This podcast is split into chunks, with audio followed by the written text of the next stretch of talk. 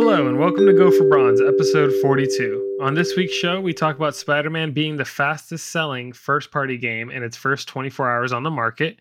PlayStation 5 streaming is coming later this month to PlayStation Plus, and the PS5 Slim model release date has been leaked.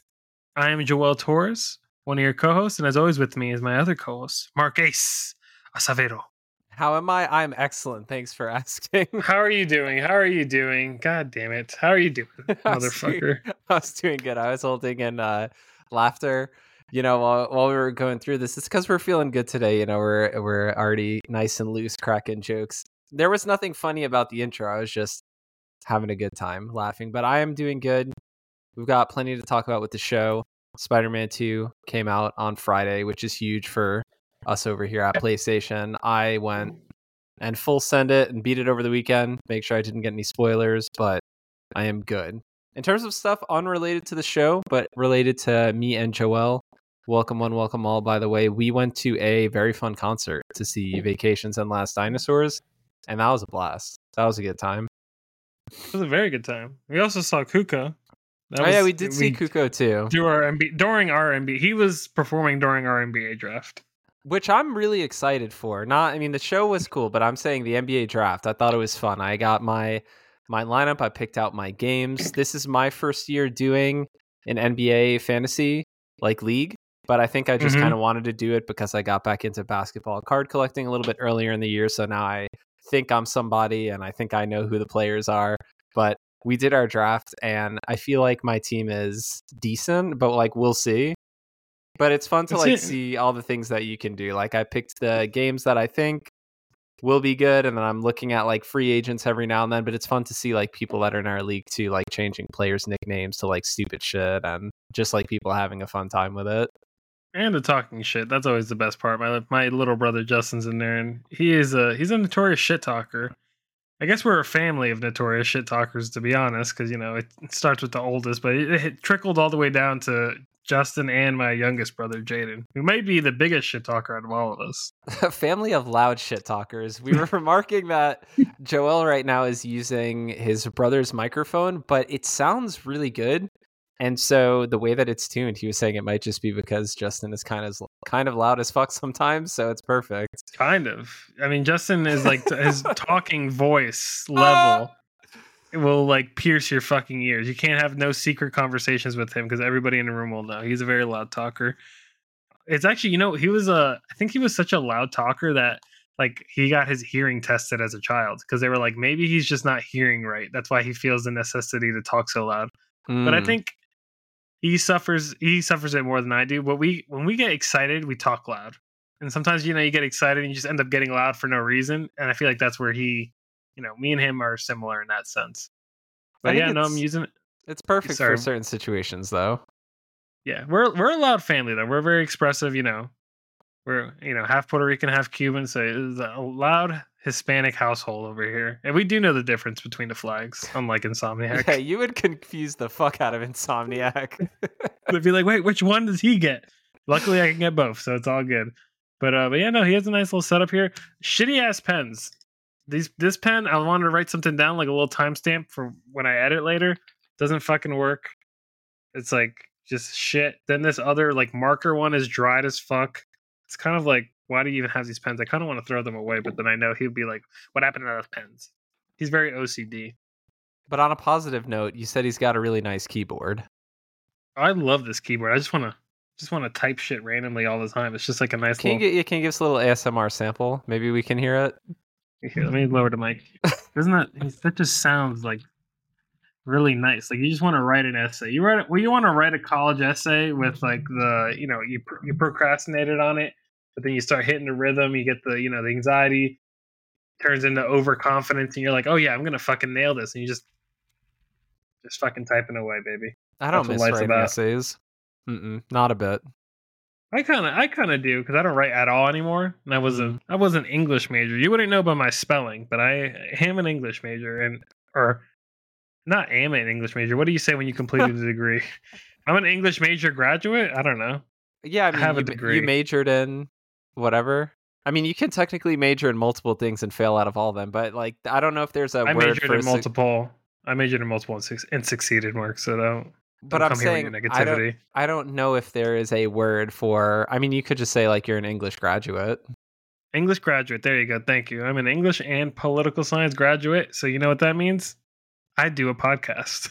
I was gonna say, but what does it? What does it tell you that I'm the one saying it? I'm telling you how to say the English language. By the way, I don't. uh There is, well, there is a like a side thing that I saw in. It is in Spider-Man 2 where somebody's like recording a podcast, and the way that they have their setup. I remember when I was playing it, I was like, "That's got to be one of the shittiest sounding podcasts ever." It's like in But- an open room.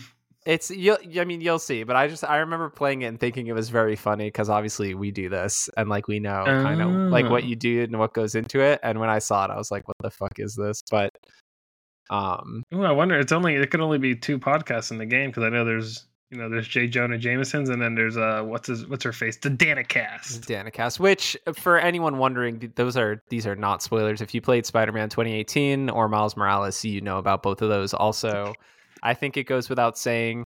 Even though we're playing it and I finished it, you will be getting no spoilers at all here. I'll be like very aware not of that. it either, so Um, I'm right there with the audience.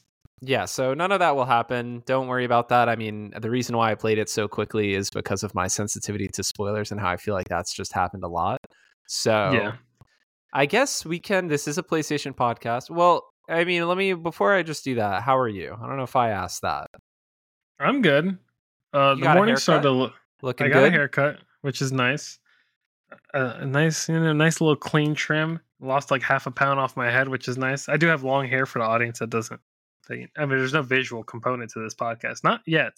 You know, we're all working on it. It's in the works, as many things are in life. But uh, I do have long hair, so it was nice to you know get a nice little trim, thinning up the hair, not walking around with a fucking you know a weight on my head. Uh, the morning did not start off great.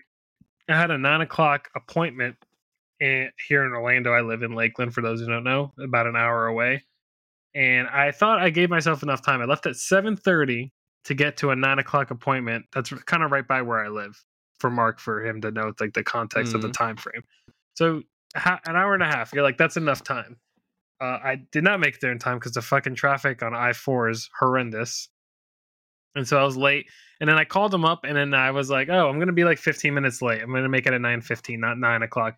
And then the lady's like, let me talk to the the person that cleans your hygienist and see if they want to fucking take you on.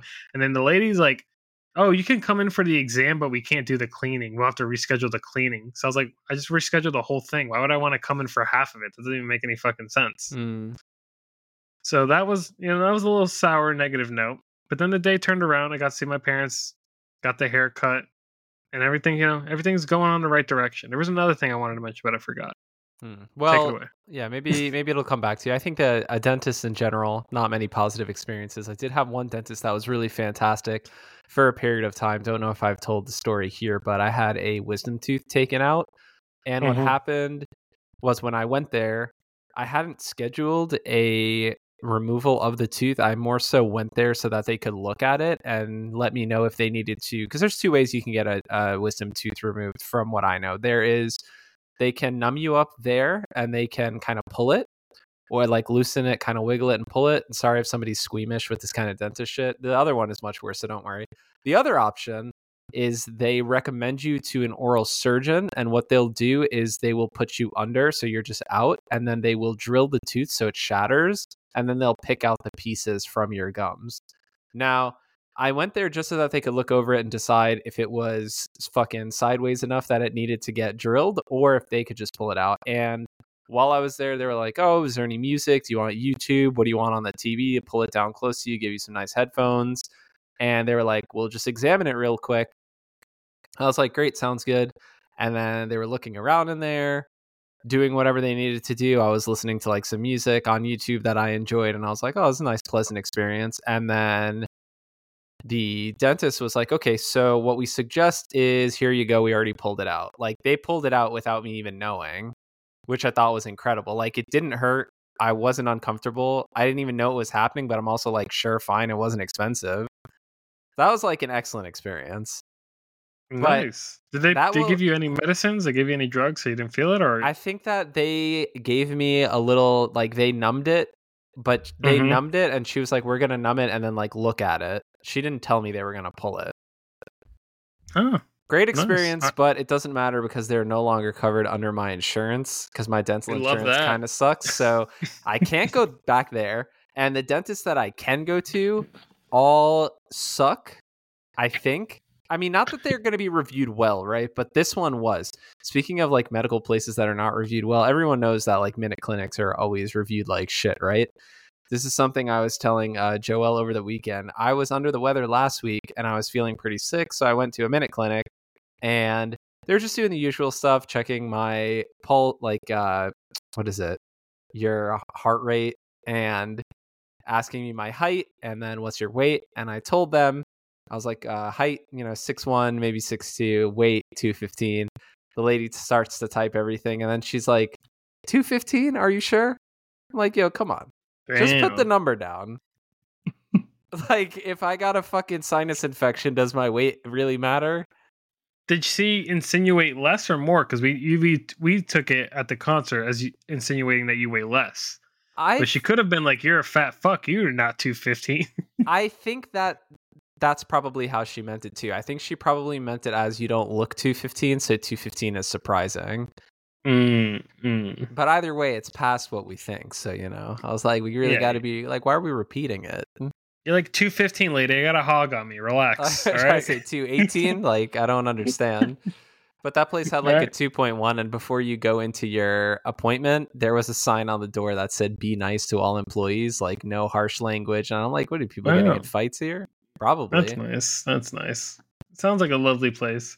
Minute clinics are very like it's it's like the gas station of fucking yeah, it is. it's like the gas station of like the medical field. Like it's like, you know, like a like a gas station could be like a convenience store kind of supplement, but it's like the fucking gas station equivalent as a minute clinic. Sometimes you get a few minute clinics that are nice that are like a Walgreens level of convenience store. Hmm. But most of the time, you're dealing with a fucking gas station 7 Eleven. You got some guy randomly bleeding in there, and also the employees are ready to fucking fight you. Yeah, in general, I think we would agree Walgreens is better than CVS, right?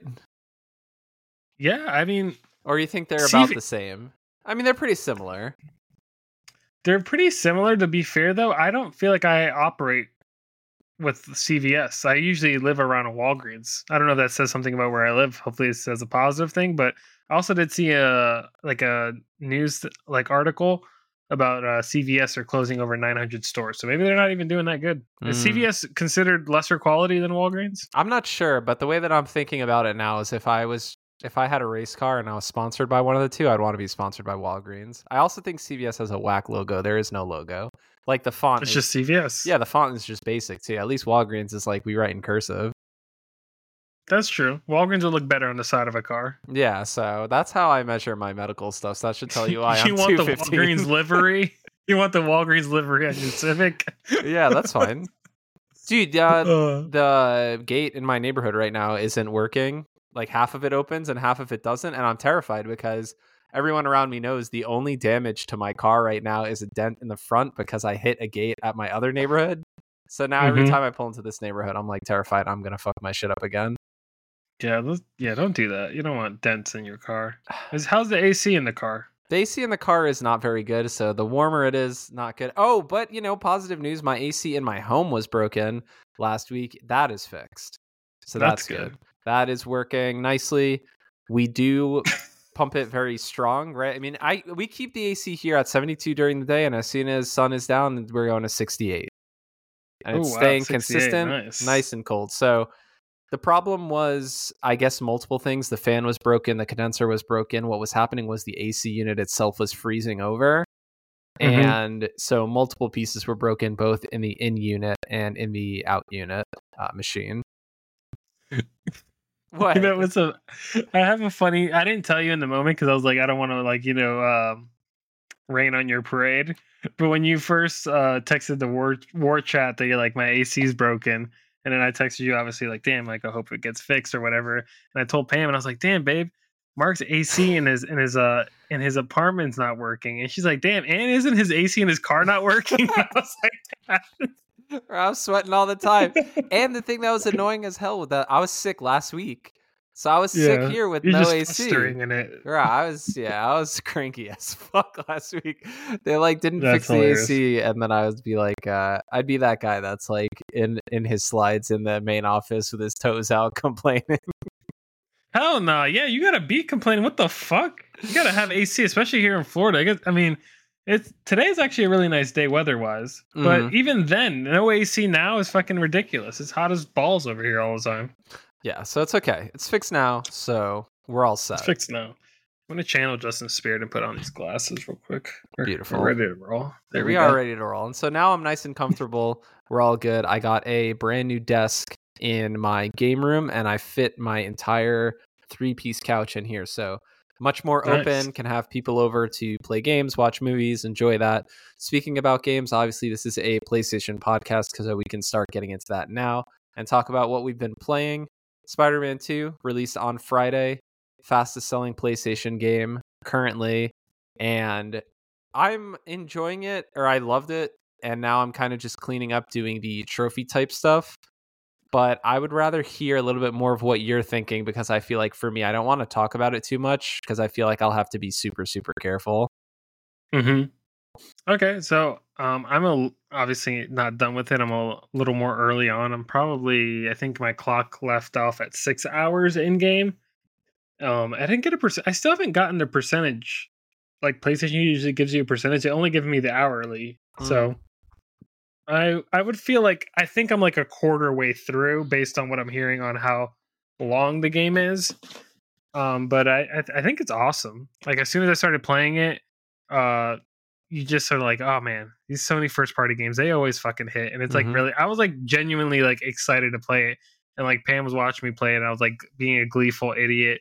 It opens up fantastically. I think Mhm. it opens up very very strong there's a lot of elements uh, we were, were like also talking about at the concert as well like a lot of naughty dog elements. Hmm um in the good way i don't think like in a bad way. Sometimes that can be taken as a negative within the first party. I know people who have like an issue with god of war kind of adopting the naughty dog like you know sad dad simulator. I don't think it has that aspect of it. It has like some some interesting different parts of like naughty dog that um are cool to pick from and and i think it it meshes it with the insomniac flavor in a good way and it does feel like the most elevated most sophisticated uh insomniac game. Like this is like a hmm it's a big step up i think overall in pre- and obviously in presentation but then you add on like the gameplay they built on from the first game which had already played great but then now they made a few more quirks. You're able to parry and made like gadgets actually usable. Not Mhm. usable but more like intuitive into the gameplay and like you actually do use them as opposed to like the first spider-man. I think maybe i barely like there's maybe like one or two gadgets that i always had ready to use but besides that i really didn't use many of the gadgets. Some of the cool new stealth elements like uh, new mechanics they added there i enjoy a lot. So i think overall it's a clear step up. Hmm it's not like the miles morales like 1.5 which i was a little concerned we were going to get something like that where it's like like a half step as opposed to a full step and i think it is a full full step Yeah, I definitely agree. If you want to know how far you are, by the way, and this is not a spoiler, you can or you can choose not to do this. This is kind of just like for people who would like to check that. When you go into your map or your like HUD, you there is a tab for missions and you can see how many out of how many main missions there are. So I won't spoil how many there are, right? Ah. Because I feel like if I said that, then that could be a spoiler. So only for those who want to check. If you would like to check how far you are in the main story, there is a tab for main missions where you can see it'll say number out of number, so you can know like where you are. And for anyone who's curious, for me, I think I told Joel I completed the game at 13 hours. I think that's wrong. I think I completed the game at 17 hours. I think that I finished the game and then when I texted you that, which was at like four fifteen a.m., I stayed up like all night playing it. It was. it didn't register yet exactly. I think the Mm-hmm. percentage, like the little flag, said 100%, but the time wasn't there. And then the next time that I went to play the game, of course, the percent still said 100, but now it's at 17 hours. So I feel like that's probably more accurate. I started playing it on Friday pretty much as soon as it came out. And then I was playing that. I think the other thing I should mention too is I just finished Miles Morales this past week leading up to this. So kind of like worked out time wise for me to finish that and then just go straight into this. And so having that to look and contrast from, I think the combat is fantastic in Spider Man 2. Adding on to what Joel was saying with the gadgets, I think they're much more present. So you're almost even aware of them because in the first one, I didn't really even remember to use them. And in this one, you have dials of abilities and gadgets that can be refreshed and reused in different ways. And so that makes it really fun because I really like stuff like that, that you have abilities that are like on timer on cooldowns, because then I'll just. I think when I started playing it, I would just use them whenever they would refresh. But then later in the game, as it got more difficult, I would use them strategically, which is something I want to say too. I love that it's not incredibly easy. I'm playing it on, or I played it on amazing. So that would be your standard normal difficulty. I'm I was thinking the same thing. I thought I was actually bad at the. I was like, damn, am I like ass at games? I was like, this is kind of like I died a few times where I was like, mm. usually in your mind you're like, I can autopilot this, and I was like, oh shit, I'm kind of getting fucked up a little bit. Yeah, there are definitely, and I, I mean, I think this is this should be pretty much standard fare for every game. As you get further into the game, it gets more difficult. But I did notice myself actually being like, okay, like I actually have to think a little bit here, what's going mm-hmm. on, and so I think that Combat is much improved. I really enjoy some difficulty spikes. I think they are used in the correct places, if that makes sense. So I thought the places that it felt the most difficult, I enjoyed because it made sense for them to be difficult. It didn't feel unfair. It just felt like it added to what was happening in the story, right? Because I feel like sometimes in games, if it's building towards XYZ and then you get there and it's too easy, it's kind of like I don't know. It kind of feels like uh, it's a letdown. So I enjoyed mm-hmm. that when we're hitting certain story beats that it is kind of difficult. So I really enjoyed that. I think the game is really pretty. I didn't mess with any of the visual settings, so I actually don't know what performance mode I played on. I, I guess to some degree that kind of speaks on how much I enjoyed it. I kind of just hit start the game and then I didn't really look at any options. Thought it was pretty fantastic. I really something that I really love is that whatever suits you decide to wear is what shows up in cutscenes, and I love that because there were certain suits that I just really enjoyed, and I was like, I want to ex- experience this game with them wearing this suit and this suit, not whatever the game standard suit is. Did you did you fuck around with those deluxe suits, or was it like another suit that you unlock? I the deluxe suits I think were like too much that would take me. Mm-hmm. So sorry, you go and then I'll explain how I use my suits. So the way that I use my suits, and again, don't worry for spoilers here. I'm not gonna be spoiling anything. I think for suits, I did. I left when there were certain suits in the game that made sense to just keep. I left those on.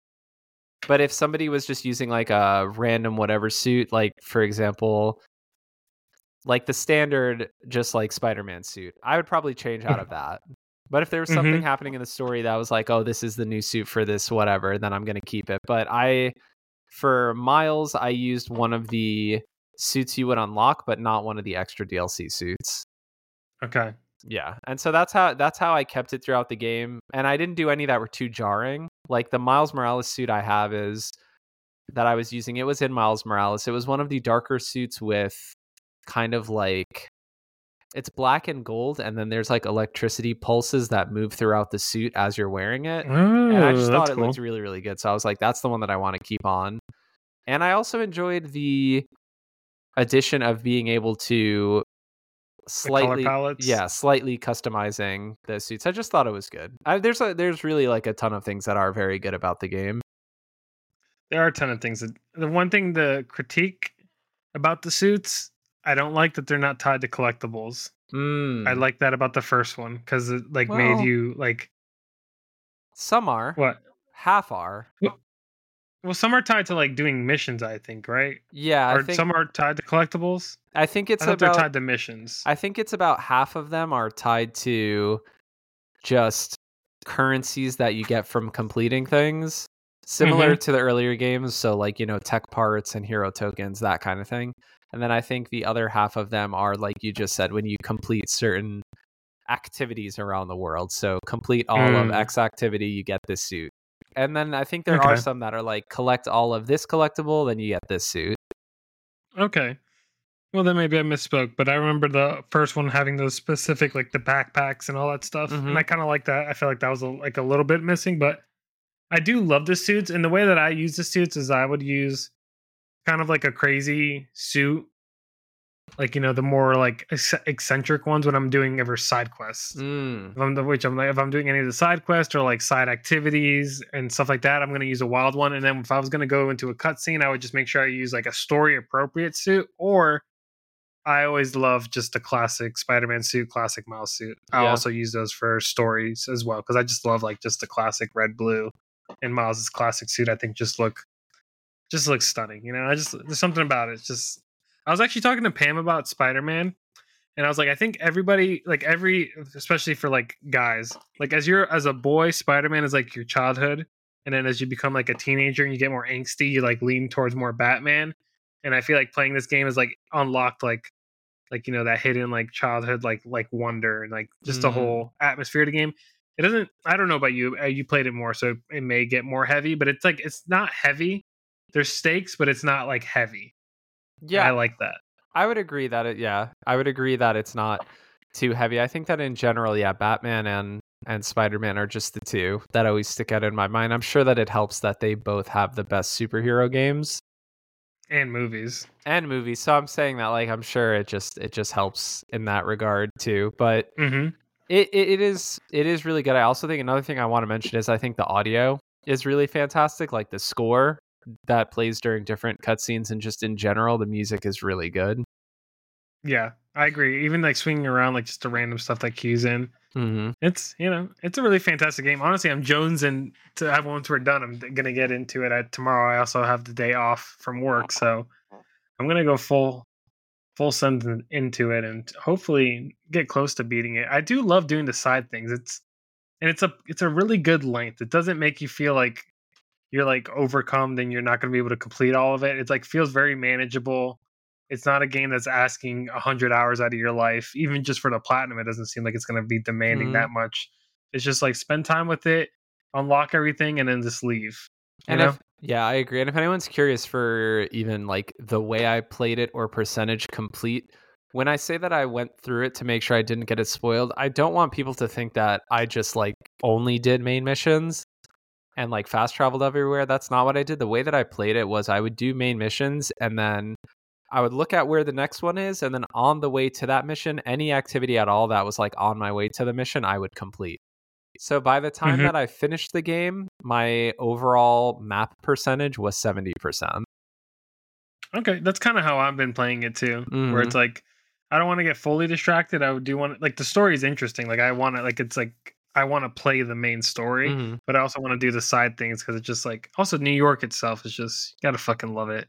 The way it's like it just each of the boroughs feels so different.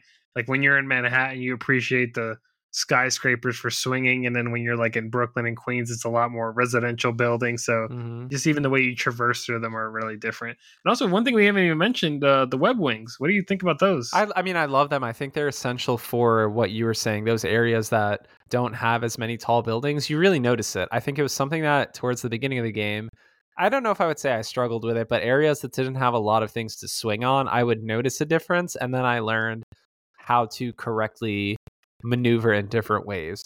I guess I won't even say because they're not story things, but even if they're minor like abilities or spoilers, there are things that you can upgrade and nice upgrade trees for different traversal options. And so mastering those new traversal options that they give you just made it really fun. So at the point where now when I'm playing the game, I can zip everywhere like incredibly fast. Nice, nice. And also for the for the skill points, I wondered how you're doing this. So the skill trees, there's a there's the there's two skill there's three skill trees. There's one that ties both to Miles and uh Peter, Mhm. just like you know generic Spider-Man abilities, and there's specific skill trees for both Miles and Peter. How are you tackling that? Because I'm having an issue where it's like I don't I don't want to like dive too deep in one and and ignore the other. Basically, the way I do it is like I always try to go for the skills that I want to complete the skill tree that's both of them because I feel like that's the most beneficial. And then whichever character I'm playing as, if I have like spare, because I usually let like two or three like build up. I'm not like hunching to get like new abilities because I'm like a Spider-Man. I'm like I'm already powered up. Like I don't feel like I'm gonna add much. And then if I have like an extra one, I'll I'll throw one into whoever I'm playing as at the moment. Yeah, I was gonna say, well, you know, I don't know if I've mentioned it before, but the way that I do skill trees in general is probably the most psychopath or like carefree way. I don't uh, do anything unless I die. So no matter how many skill points I had, I wouldn't touch it until I died, and then once I would die. So for example, let's say I have like nine skill points banked. I wouldn't even care, Mhm. and even when it would give me the reminders, I'm like, "Oh, cool, that's nice." And I just keep playing the game, and then if I died, then I would upgrade nine things, and then I would, without question, slaughter the fight because I just upgraded so much. so yeah. That's how I was playing it. The way that I would do it though is, let's say I'm starting from a blank skill tree. The first time I would decide to go in and spend some skill points, I would put all of them in the main tree, and then the next time I would The do double all- the tree that's both of them. and then Yeah. the next time I would be like, okay, I did that on the other time. Let me focus now all of these points on Miles. Then the next time, all of these points on Peter. So it ended up being pretty evenly spread out, but I would only really do it when I was dying or having difficult like difficulty. So for example, too, let's say that I'm playing as one or the other, we can just say Peter. And if I'm dying as Peter, I mean I'm not gonna waste points on Miles's tree. I'm gonna put points Yeah. in Peter's. But that's how I did it too, because I didn't want to You're gonna put it in Peter? well, I mean, of course, but similar to what you were saying, similar to what you were saying, I didn't want That's to. crazy. I wouldn't want to use skill points for a character, and then what if I have a really difficult point with somebody else? Because I don't Mhm. think you can reset the the skill points. Not that the game is like so difficult that that's really going to happen anyway. Also, something that just talking about Peter and like, I mean, making a stupid joke. I really, at for a second, when I was starting the game, I was like, oh yeah, I forget sometimes that they change the original face. But this face, I, it took me a second to realize it too. I But- was like, "What's what's wrong with him?" This face does look better though. I think that I it looked a little bit odd because it wasn't what I remembered. And then Liz watched me pretty much play most of Spider-Man 2, and she was caught up. I told her about like what happened in the first one and Miles, so we were both kind of experiencing it. And I pulled up a picture of what the original face had looked like, and we both looked at it together. And I was like, you know, with them side by side, the new one definitely does look better. It's just hard to in your brain be like, I played this whole game one way, and then this isn't the same character. And I think they in the PS5 remaster, he's the new Peter. Yep, he Two. is. But I think I, I don't know why you, I don't know why you agreed that the new one looks better, but I think the original Peter is just too hot. The It's original hot to- one? Yeah, Hmm. I think he's like too good looking, kind of almost like the Andrew Garfield, where it's like he's like too cool, too hot to be Peter Parker. Whereas like the new face is like more like softer, kind of like you know more of like you know he's a good looking kid. He's not like hideous, but he- Mhm. he's more like nerdier. Like it, it, it feels more relatable. Yeah, that's fair. I think when I looked at them, I just thought, oh, okay, yeah, I do see how the original face looks more of like just generated for a character, and the new one I could tell is more realistic in like facial expressions and stuff. I'm sure the tech is gonna help with that too, because this is the next gen only Spider-Man, so it's gonna have that those fancy bells and whistles on it. But I'm really loving it. The original Peter Parker in PS4 looks like fucking James Franco. Mm-hmm. but it's uh yeah, Yeah. it's a fantastic game. Would easily recommend it. I think that at some point it would be obviously me and you behind the scenes off the air are going to talk about it in full detail. I'm sure it would be interesting to even maybe do something separate going through it, but all positives on spoiler free fronts. Anything that I'd be like, oh, to discuss or critique, those would get into more gritty details. So I wouldn't want to say anything about those. Yeah, definitely. You don't want to.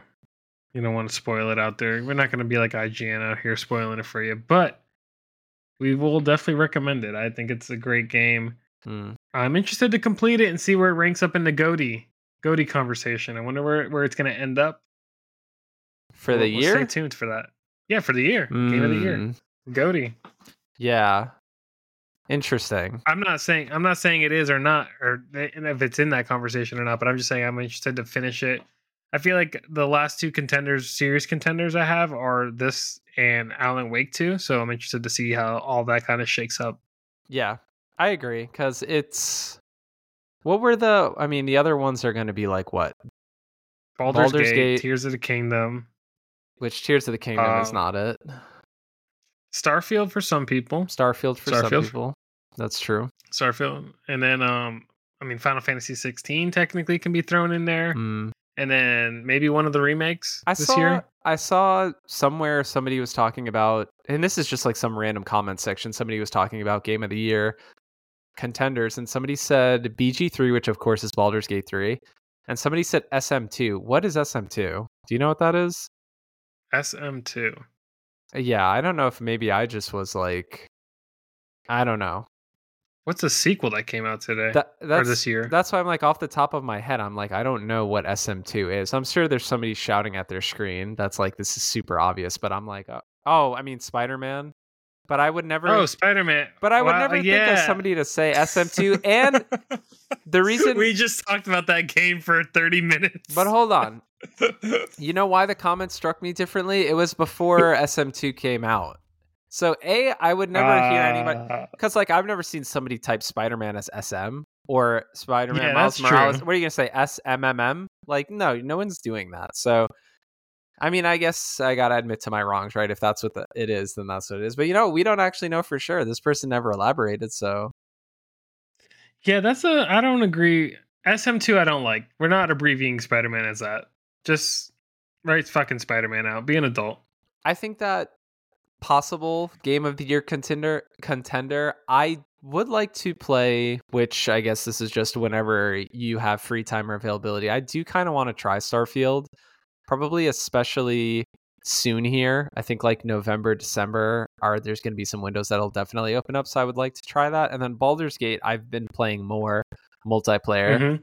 Um and that's been very fun co-op so i'm really enjoying that but i have to get further to get a more full-fledged idea of it Yeah, and I'll definitely let you. I'll let you borrow the Series S. I'll let you borrow the little guy. appreciate it and then in terms of what we're playing these are the things that are getting sprinkled in and out there i've been playing a little bit of monster hunter rise that's been fun the other probably the only other one i actually want to talk about though just just beautiful for me very big fan of the series and so nice that they just came out of nowhere. On the 23rd which is yesterday of october hotline miami 1 and 2 came out on playstation 5 and on xbox series. They're just new ports updated. It's a free ps5 upgrade if you own the games and so for me the reason why i'm excited is those are games i platinumed and i love so now i just have a new trophy list to play. So i started hotline miami again one last night. I played two levels and i mean those games are fucking sublime. Like I just the 2 Mhm. levels, I was like, oh, and of course it's been some time because the first one I it released earlier than this, but I played it in 2015. It was the first game I got on my PlayStation 4 because when you got a PlayStation 4 during its first year, it came with a $10 PSN code.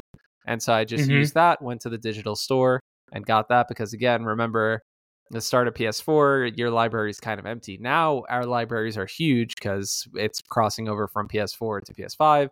And so that was the first game I played. Very fond memories of that on the PS4 and just really love that. So now I'm going back to it. Soundtrack is just like insanely good. I love the fast paced gameplay. And then something I messaged Joel with is this is separate, but similar to that like fast paced, difficult game. Ghostrunner 2 is getting really, really good reviews. And I was I saw that. I watched a couple of reviews and that looks really good. So that's just a positive thing in general. Now, before we get into the news too, I know that you didn't write it here, but I know that you finished Alan Wake recently. Do you have anything you want to say about it?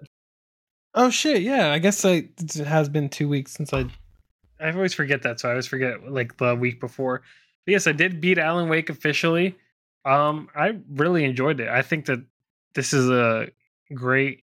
I'm like very excited. It's a really cool series. Um, becoming a Remedy fan, like later on in their career, which is weird because they were more prominent during the Max Payne era and I'd never played any of those games. But now this, after playing, you know, Control, obviously was the first Remedy game I actually finished to completion, and then now I got Alan Wake two or Alan Wake, they uh, Alan Wake T O O as Mhm. well. But um, I I really enjoyed it. I think they're really cool, really surreal. I love that Sam Lake is an actual character or like a side character in the thing, and how he plays on it in the game and the mix of live action. It's uh, it's a story that you know I can somewhat relate to. I think anybody who's been a writer or considers themselves a writer, or you know, as an English major, having to write a lot, the whole writer's block and the story concept, and I think it's a very it's it's a good game because I mean it's a great game because I think it, on a surface level, doing going from part A to part B and finishing it is really fun. I think the combat's actually really cool. I like the whole taking the light off or the darkness off the enemies, then finishing them off. Then you can dive deeper on what the story actually means, and I think that that's where like it's really fun is like those discussions and dissecting it. It's it's very interesting. I'm interested to see what they do with Alan Wake 2 because you know I wonder what they're going to do to add on to the original. I do feel like the second game is going to be more of a new start though, because the I mean the distance between the games are what 13 years I think at this point. So maybe it might not tie as deeply into the first one. I hope it does though, because I am I really did enjoy the first one. Mm, yeah, and so let me go ahead and give you a little sales pitch here. Now you Oh, wow. enjoyed Alan Wake. Alan Wake was heavily inspired by a little thing called Twin Peaks. I've heard of that. Heard of that. I I- heard there's a lot of direct things that are actually tied to Twin Peaks in this in Alan Wake. Oh yeah, well yeah, like it, I, Alan Wake one definitely is like super heavily inspired. Now there, I mean, there's they're Mhm. separate enough that if you watch Twin Peaks, you're not actually going to be like, oh my god, it's this for this. It's just a lot of atmosphere and a lot of surreal, abstract things, like you were saying. For anyone who doesn't know, I'm just uh, shelling out for Twin Peaks because it's my favorite thing ever. I would like, you know, it's just the best. But I really like that they wear that on their sleeve. And I think Alan Wake 1 was fantastic. I played it maybe two years ago. I think 2021 was when it came out in fall. And so I enjoyed it then. And I'm really excited for Alan Wake 2. I think that, uh, like you were saying, that I think the timing also works out nicely for Spider Man in this, where Spider Man is the perfect length where you can probably platinum it comfortably and then hop straight into Alan Wake 2. Mm-hmm. But yeah, I'm- All right, but what was your sales pitch on on Twin Peaks? My though? sales pitch was just that you liked Alan Wake, so watch Twin Peaks. that was my that was just my like, hey, you know, because I know that you already know about Twin Peaks, but I'm like, yeah, let me just throw it back in the in the in the conversation. yeah, throw it back on your boy. I got to because you're gonna act like you know they are, you know, it's it's probably good, probably. I mean, yeah, it probably is good. I can't say for hundred percent Twin Peaks is good. I'm just saying, like, yeah, probably it is good. But I am definitely more interested after playing Alan Wake. It's also a good time time of the year to watch something like Twin Peaks. I know it's not like Mm. overtly scary, but it's you know, no, it's spooky. it's in the spooky. It's spooky enough. I, yeah, I would Is it confidently a- say it's spooky. is it available like easily? I have the whole collection if you needed it. I think I know. I don't know if it is easily available. The reason why I don't know that is because I'm proudly not subscribed to Netflix and I don't have HBO Max. I don't really have many of them. I get them now for when there's something specific I want to watch, but since they're all like raising their prices constantly, I'm just like, I'm good. Okay, I can check. I have a few subscription services. So I can see whichever one, whoever Hmm. has it, and if not, then I'll just like borrow the disc from you because I I, I would be into that. I have I don't have a show yet. We, Mhm. we don't have we haven't found like our second show. We've been kind of like on a lull, like on a lull since you know Game of Thrones this summer. So me and Pam need a good show to watch, and I think she can get into that. Yeah, definitely. So yeah, that could be a good time. I think with Halloween coming around too, it's spooky stuff. I want to see if there's something fun to watch. I want to see the new Evil Dead movie, so maybe I'll watch that. Nice, nice. The well, I know you don't have Netflix anymore, but apparently the House of Usher or whatever. Mm. It's like based on Edgar Allan Poe's story. It's really good, apparently. Yeah, I did hear about that. I was going to say one more question before we get into the news, and I go, we're, we're going to go as long as we need to, just because you know I'm I'm having a good time. So hopefully everyone's having a good time. But the new Martin Scorsese movie, Killers of the Flower Moon. Do you have any interest in that? Yeah, I want to see it. Mm. I love I I love my boy Scorsese. All right, It's I know he gets a lot of flack. He does. I, I think he makes he makes he makes good things, especially with Leo. Leo carries for him, but he does, he makes good things. he gets flack from me, but I know what you're saying. Hey, yeah, I know you you you hate him for some reason. I don't you hate, this hate poor little old Italian man. Okay. He's just trying to make art. He's trying to make cinema, and you're out here fucking not enjoying it. He wants to make a four hour movie where Robert De Niro walks around Well, and his fucked up hips. I'm sure that he's not poor. A, and then He's probably not. Yeah, you're right. He's probably not poor. I mean, yeah, old little man, sure. I don't think that Scorsese's bad. I just think he's a little bit past his prime, which obviously he's old, but I'm not saying that's necessarily an He's age thing. ninety-seven thousand years old. All right, of course he's past his Listen, prime. what I'm specifically saying is I think that his style of using specific figures and making biopics around them had started to rear its head of kind of running out of ideas specifically with the Irishman, right? I haven't seen this one, but I thought that when we were starting to get to like that era, I was like these are okay, Is this fine. a biopic? The new one? I'm pretty sure this is based on a true story. It's not a biopic in the same sense that those other ones are, but I'm pretty sure this is also like based on a true story. Which is okay. So I agree. So I so here's the thing. I I think in Scorsese he's top ten, right? Top ten directors all time. We'd have to- put him up there. We'd have to pull out a big list. I don't think I can confidently easily just say like yeah, but he top fifteen easy. top 15 easy. Possible top ten. So he's a, he's an all time great. He is an all-time great, no question. His main his best skill is not his own ideas. We can all agree to that. I think any even the biggest Scorsese fan, his best work, he needs the story played out for him, but I think he does a great job of bringing those stories to life. Goodfellas, fucking fantastic. Mhm. Wolf of Wall Street, fucking fantastic. Irishman, it was interesting. It's interesting if you care about the subject matter, but it's not the most entertaining because it does have low points. But as somebody who's like interested in like the like the mafia shit can get me, I thought it was I thought it was good. I didn't think it was fantastic, but those two other ones I mentioned, fucking fantastic. I also want to say when I say top 15, that's because in my mind when I think of directors I immediately think both domestic and foreign. If you're just saying Mhm. domestic US directors, easy top 10 no question. But you throw foreign directors in there too, I don't know if you would Well, yeah, no, you gotta yeah, you gotta throw in the world. Yeah. because you gotta throw in the Nolans in there. You gotta throw in the Well, fucking. Nolan I would say is US. He's British. He's he's not fucking U.S. But I think he's across the pond. here's my thing: he is not a United States citizen. That's not what I. I don't think that I necessarily mean where they're born or citizenship. I don't think when you think of a Christmas. mean English movies Well- in America and non-English movies. well, even just straight up when you think of a Nolan movie, I don't think anyone would consider it like foreign. They're all just like American movies. Like they all have American Yeah, I- actors. They're. English. They're all like I- filmed here. So I think that's maybe the angle that I meant famous from. American actor Michael Caine is in all of Christopher Nolan movies. well, I said domestic. I didn't even say American. That's true. So maybe I so you're just saying meant- the rest of the world's not domesticated? I think I'm just. I think that you're just trying to take a shot, and I'm just trying to defend myself. You know. Yeah, because I was trying to be like, all right, well then you could do like Western movies versus Eastern movies, but then you would consider an Italian film as foreign, If it's like and that's part of the West. if yeah, so it's kind of well, I get what no, you're no, no, saying. No, no, hold on. But yeah, exactly. But I'm not saying Western and Eastern movies. I'm straight up saying America and then everyone else. Because like an Italian movie, if it's like actually Italian actors, Italian director in Italian, then like yeah, that's a foreign movie. I think. yeah, I agree. So yeah, I think that's what I was saying. And then I don't even know. Oh, you know, the thing I was to say is I was talking with somebody, and I guess I'm putting them on blast if they listen to this shout out. But I was like asking them if they're interested in seeing this, and they said like, "Oh yeah, I like Brendan Fraser." I'm like, "Come on!" Mm, that's not who brings in the, the what? I'm like, "Come on!" who said What is that? this? That's a What is this Brendan Fraser movement? It's because people felt bad for him because he got fat and they made fun of him for making shitty mummy movies. And just because you Whoa, feel whoa, bad whoa. about doing that, The Mummy movies are not What? shitty.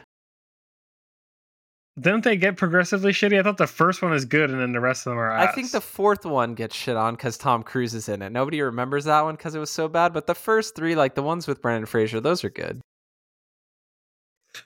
Brandon Fraser's not. He's not even fucking top fifty actors. All right, he's not. He's Mm. not. A, he's not a. He's not a great actor. If we're gonna use the Harrison Ford medium for an actor, I think he's below it. I think this again is a whole conversation because I know I'm already stretching it out, but the Harrison Ford thing, I don't know if we've brought that up here on the show before. He is what we use for the average, the C actor, and then everyone else gets graded above or below Harrison Ford. That's definitely worth diving into someday. But I think. I think Brandon Fraser is at Harrison Ford. I think he's below because Harrison Ford has bigger movies. I think he's below. but he's like C minus. So yeah, he's not bringing. He's he's not bringing anybody to this to the fucking theaters. anyway, So that's a weird statement to say. no disrespect to Brendan Fraser, even though it might sound like it. This isn't us saying he's not a good actor. This is just us saying that he is not overtaking Leo being in the main role of something currently. Yeah, definitely. Now, This is us just saying that the whale was based on his life. That's what we were saying. all right. Well, that's what you're saying. I haven't seen the whale, so I'm sure that it's a good movie. Now, let's. It is a good movie. It, uh, unless there's anything else you would like to say, because we can talk for as long as we want to. I'm ready to get in the news, unless there is anything you want to say. It's uh, I just want to say, Brendan Fraser, don't take it hard. Don't you know? Don't take it so personally. But you're not. You're not that. You're not that guy.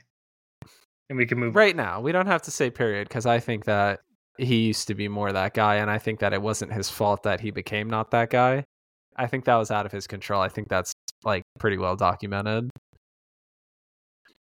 I don't know. I don't. I don't know his history. Wasn't he tied to Superman? Um, I think that he like auditioned for it and stuff like that. But I think that, and again, I guess right. I don't know, want to break this down like fully without hard facts, but I think that his departure or kind of leave from Hollywood for a period of time was not his like choice. I think he was done dirty. I feel like there were things behind the scenes that he was done dirty. I don't actually think it was like he wasn't given things based on his talent because I think that he is talented.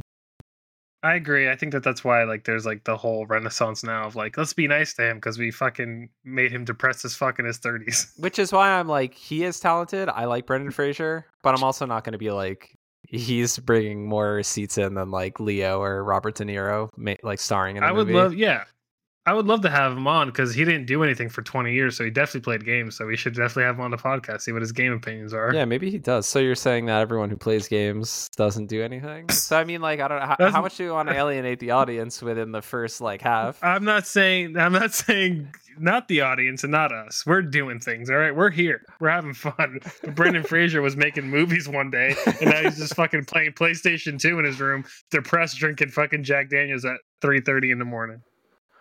All right. Well, now we're ready. Now we're ready. First news item on the docket PlayStation 5 cloud streaming is going to launch this month. This feature will be available to PlayStation Plus premium members. This is going to be staggered for launch, so it is already launched in Japan as of October 17th. It will be in or is in Europe as of yesterday and it'll be coming to North America on October 30th. Now, what this means is select PS5 games will be available for streaming, similar to how you can stream some PS4 and PS3 titles through the PlayStation Now or Now PlayStation Plus services. And so, supported titles will include game catalog offerings like Spider Man Miles Morales, Horizon Forbidden West, Ghost of Tsushima, MK11, just as some. And then it is worth mentioning that some expansions and DLC in game will also be able to be streamed. Streaming resolution options will be will include 4K, 1440p, 1080p, and 720 with 60 FPS, SDR, and HDR output options, as well as for PS5 audio capabilities including 5.1 and 7.1, as well as Tempest 3D audio tech. Players will be able to capture screenshots and record up to three minutes of video, will be record which will be downloaded into your media gallery. So, I think this is basically just going to assist with maybe if you don't have expansions for your storage or if you this is the first thing I thought of it for to be honest if you're somebody who really enjoys PlayStation Stars but maybe you want to complete a campaign but you don't actually have any interest in playing the game you can just start it via stream get your Yeah, that's done. honestly what I was thinking of. It saves time at that. Yeah, so that's something you could do. I mean, unfortunately, that also means that the way that I'm saying that, and I know that other people relate to this just as Joel did, is that that means that some of the PlayStation Stars campaigns are kind of just like chores. I think a lot of them are fun, but some of them definitely come off as just like a hey, play this game for no real reason. So it'll be cool for that. I'm sure ultimately this is a positive thing. This is just another perk you're getting, so it doesn't really take anything away. I think yeah, I mean, I think this is cool. What do you think about it? I mean, we're both subscribed to the premium tier, so this is something that will be available to us. I am interested in to see how the fidelity is, um, because obviously we we all know as PlayStation fans here, the PS3 streaming is not the best. Mhm. But I think it's because the way the technology is implemented, where it's like you're streaming a, an actual PlayStation 3. Since these are, you know, more advanced games, PS5, I would hope that it's a little bit more stream, like more uh, seamless, and the fidelity is there. Like honestly, if it was like at 720 but ran fucking smooth, I would take that for streaming because I, you're not. If you really love a game, you're gonna download it. Let's be honest, because you want the best performance. You want the you don't want to have to deal with the hassle. In case your internet goes out, you still want to be able to play it. But I think streaming is a good way to like test out the first hour or two, especially if you have limited storage. If you haven't updated your or upgraded your like SSD and you're only rocking like the 600 gigs they give you, I think it's a great way to test a game and make sure it's worth your space on your console, especially now. You know, newer games are getting up there. Like I feel like the average new game is in anywhere from like 80 to 120 gigs. So I think it's overall positive, adding more features to the service, especially after raising the price. You kind of do have to justify it. So Mhm. I'm not I'm not completely mad at it. It's definitely not going to be my main way of playing a game, but I think I can see like maybe indie games, like a turn-based game, could work out in this facet. I'm sure that this is a very good. I'm sure that this is good timing with PlayStation Portal as well.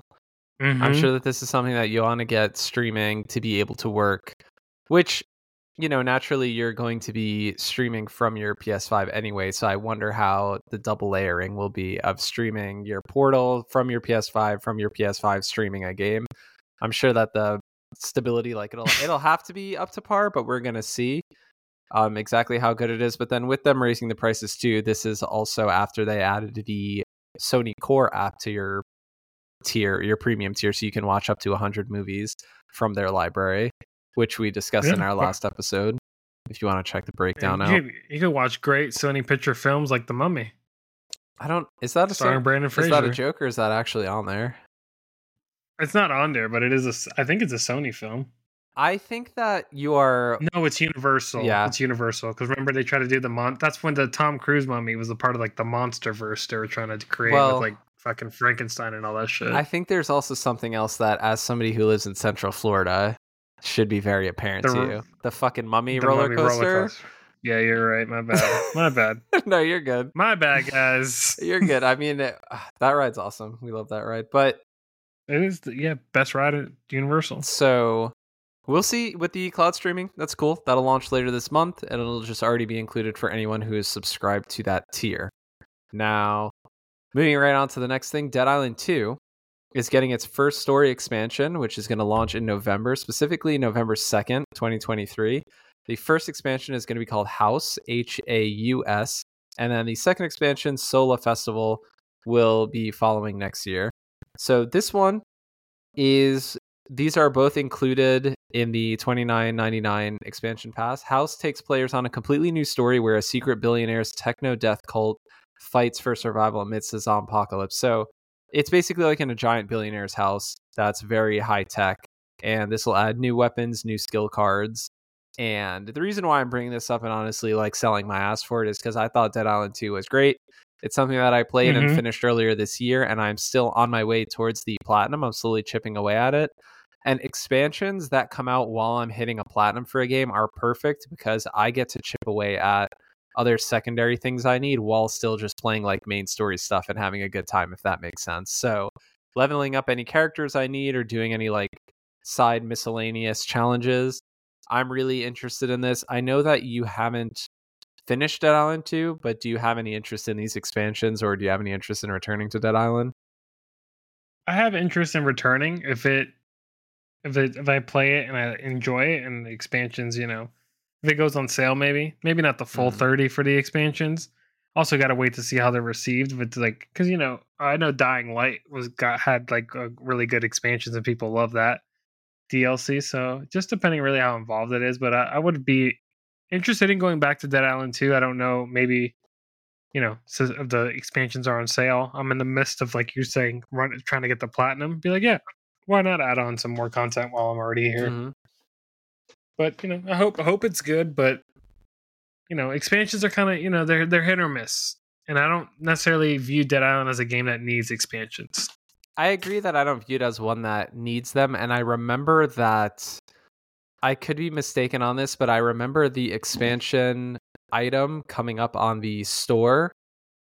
I think it was the day of or the day before the game came out. And I remember thinking, I remember being worried just because this was coming. This is not that far off of, well, it's a couple months after, but from Callisto Protocol, where that game ended in a way that I was like, I know for sure that this the DLC is just going to be the rest of the game, which was actually the case. Dead Island 2, as of finishing it, that is not the case. The game does end in a, like a satisfying way, or a satisfying enough way You're probably not going into Dead Island 2 looking for like an earth shattering story, but I think it was good, did what it needed to do. And so these are clearly two very distinct, just like separate expansions, not necessary for main story completion. And I, which that is nice. which yeah, I think that's what's necessary, and they're within the year. I think for me, things start to get dicey when you have expansions start to come out after like a calendar year, because then that's so far Mhm. removed from the game. Where Dead Island launched in April, so I, I don't think it's like crazy far away. It's yeah, it's it's definitely respectable time in terms of like you were if somebody was a big fan of Dead Island 2, you know, that's like their game of the year or some mm. shit like that. They have more content to access and enjoy it. So I don't I don't think it's bad. I think within a calendar year all expansions must be released Yeah, I agree. for it to be like make any sense. And I think that's what they're going to do because I would imagine the other one will probably be released before April of 2024. It doesn't have a date at the moment, but it just is early next year. Oh shit. So I'm sure that will be fun. I'm excited for that. And then shifting right into the next thing, I know your favorite franchise we're going to talk about here Sonic. You love Sonic. Gotta go fast. So gotta run fast. Whatever the fuck he says. So for Sonic, there is a there was a leaked presentation, like an internal PowerPoint that leaked on Reddit. So of course, take with a grain of salt, but has been heavily making the rounds and reported on from credible sources that another new Sonic game is coming next year. The presentation, I'm happy about it, but the presentation breaks down basically year by year, so it has bullet pointed different things. So for 2023, it had bullet pointed like Sonic Frontiers DLC, and then it said towards the holiday season there will be Sonic Superstars, and then it highlights some other side things, right? Like some spin off shows that are going and the movies and whatnot.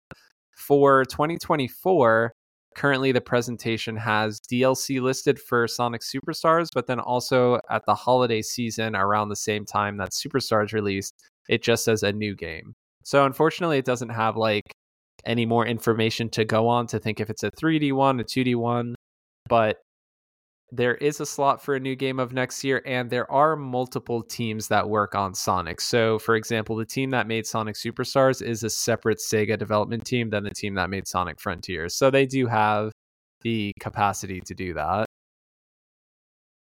Okay. Sonic Superstars was the new one that was released this year, right? Yeah, that was the one that came out. I think it came out a few days ago. Okay. Are you interested in that? Did that get reviewed well? yeah, or- it, it did get reviewed really well. I think some of the different reviews I was seeing, IGN gave it like a pretty standard. I think they gave it an eight. But I think I was looking at VGC's review, and VGC's review was saying that it's like as close, it's as close to a Sonic Four as you could have gotten. So Okay. it's. I was reading that like you know art style is pretty, and it sounds good, but it's a Sonic game in like a classic sense. So Probably. I mean, I'm interested in it. I'm always kind of interested in playing. I thought Sonic Frontiers was a lot better than it needed to be. I'm not saying that was like my Mhm. fucking game of the year. I'm just saying it, I thought it was pretty good. And yeah, I'm interested in it. I'm also still interested in picking up like the Origins collection. But Sonic is one of those things that I don't ever feel like a rush to play them. It's just nice when there are new ones to play that I haven't because I guess it's one of those things that I can't really downplay. It's not like I intentionally went out of my way to be like this is my favorite thing, but I think growing up my brothers with the Sega Genesis console we had had a bunch of them that just throughout the years I've played almost all of them. Like at this point I've played 1 2 3, I've played Sonic and Knuckles, I've played Pinball, I've played Adventure 1 and 2. I've played Mania which I really enjoyed. I played Unleashed on PS3. I played uh, Generations. I, so it's like at this You didn't say you didn't say the best one though. Sonic the Hedgehog I- 2006. that one I I played a level and I was like, this is without question garbage. So I didn't finish it, That's the only Sonic game I actually beat. which fully makes sense for like just thinking everything is trash for Sonic. Like I mean, I don't. I, I played the other ones, but that was the only one that was tolerable to beat. Actually, that's insane. it's the best Sonic game. I think My favorite Sonic game is Sonic the Hedgehog. it's one of those things where it's like, uh, how do you say? Like since you're completely caught up on it, you're like, well, I might as well. Like I'm not going out of my way to play them, but I'm like, oh, I'm enjoying them as they come out, so I'll probably play it. So I just think it's cool to see, right? Like leaked things get reported credibly, and I mean, it makes sense. I could see it happening. It's not that. I think part of what makes me excited about this is not even Sega or Sonic related. It's more so me just being like, there are games that need to be announced. Let's have showcases. Let's have like state of plays. Yeah, you know, we- we're supposed to be getting that showcase, right? But Spider Man came out, That's exactly it's selling well. So Sony, come on, come on, set it up. Jim Ryan, I know you're about to leave. Leave with a bang. Oh, I saw um I'm sure it was always this way, but I, I remember very vividly when I was watching Spider-Man 2 credits seeing Jim Ryan's name on it. Oh wow, it's probably one of the last games he'll get a credit on. You think so? I feel like he'll have like maybe 10 more credits. I feel like on a lot of the live service games he'll be credited. Or do you think it'll be Uh, at the point of release? That's who's who I think they'll it's at credit. the point of release. Yeah. Yeah, whoever's uh, whoever's the head then, I think gets the credit. I don't think he get. Obviously, he'll get the in his legacy. True. It'll be tied to his legacy, but I don't think he'll get like the actual credit. Maybe he might get a special thanks. Mm, Special thanks to Jim yeah, Ryan. special thanks. I could see that. I think but yeah, since he wouldn't technically be at Sony, I don't think he'll get a credit. Yeah, that's fair. I think that makes sense. All right, so sticking with some DLC, but also switching games. Alan Wake 2 will be getting free DLC, which is said to be significant. This is coming by way of Sam Lake during a kind of like preview interview for Alan Wake 2. Now, Remedy has previously said that there will be two paid expansions for Alan Wake, but over the course of its you know life cycle afterwards it will have DLC drops that are going to be free and pretty significant and they will be available for free for everyone who owns the game. I'm really excited about Alan Wake 2. We already talked about it a little bit beforehand. Uh, Remedy did decide to hold the game back 10 days in October to push it later. That way, it'd get out of the way of Spider Man 2 and Super Mario Brothers Wonder, which I think was a very smart decision. And I also saw something about how if the Alan, if the original Alan Wake was inspired by Twin Peaks, then Alan Wake 2 version of the Pacific Northwest definitely leans more towards True Detective. When I saw that, that made me very excited. But I also just love both of Okay. those. So, I got had two shows I haven't watched, so it's yeah, interesting. True Detective season one, very specifically season one, is excellent. Okay, Other it's seasons, not good after season one. Isn't it like an anthology kind of series? Right? It changes. yeah, each season. Exactly. It's the kind of thing where it follows different characters and different storylines. So season one is the one that I think is essential. You can watch more than that. I think the other seasons aren't as good, but they're also not connected. So if you watch those and don't like Oh. them, they won't like ruin season one. Because season one is like on good. its own. But yeah, season one True Detective, fantastic shit. That's Matthew McConaughey and Woody Harrelson. Really good. All right, all right, all right. Um so that's Well, that's good. That's good to know. Mhm. Um, I wonder. Hopefully, those expansions, like we are talking about, are released within like the calendar year of the game being released. But I, I'm um I'm very excited for this game, especially after beating the the first one recently, and also Sam Lake. Does he look like a vampire? Yes or yes? I mean, yes, but he also looks like Max Payne. I had never played Max Payne, but he. Well, but he to is- me, I saw Max the, I Payne s- in I, saw the screen. He is. Yeah. he's awesome. He doesn't like he looks like a vampire. he doesn't though. voice it, but if you go back and you look, the character model for Max Payne is Sam Lake. That's awesome. Yeah, it's fucking sick, dude. Max Payne is awesome. Not this isn't Max Payne three, but is Max Payne trippy and weird? Like very. control Very. and and like and uh Alan Wake are. So it's not like I, I I was thinking it was like kind of like in my mind Max Payne was always kind of like uh like broy. It was like almost Hmm. like a John Wick esque kind of thing where it's like guns and ti bullet time and like all this cool shit, but it's like kind of weird trippy Max shit. Payne is very, and I wonder if I'll catch any kind of like flack or disagreement for saying this. The way that I would describe it, Max Payne 3 is different. So I would categorize that just on its own. Max Payne 1 and Okay. 2, I feel like are a little bit like a little bit like The Matrix and a little bit like Sin City. I'm saying a little because very specifically there are elements of both of those that I see, but it also has a just an atmosphere that's very unique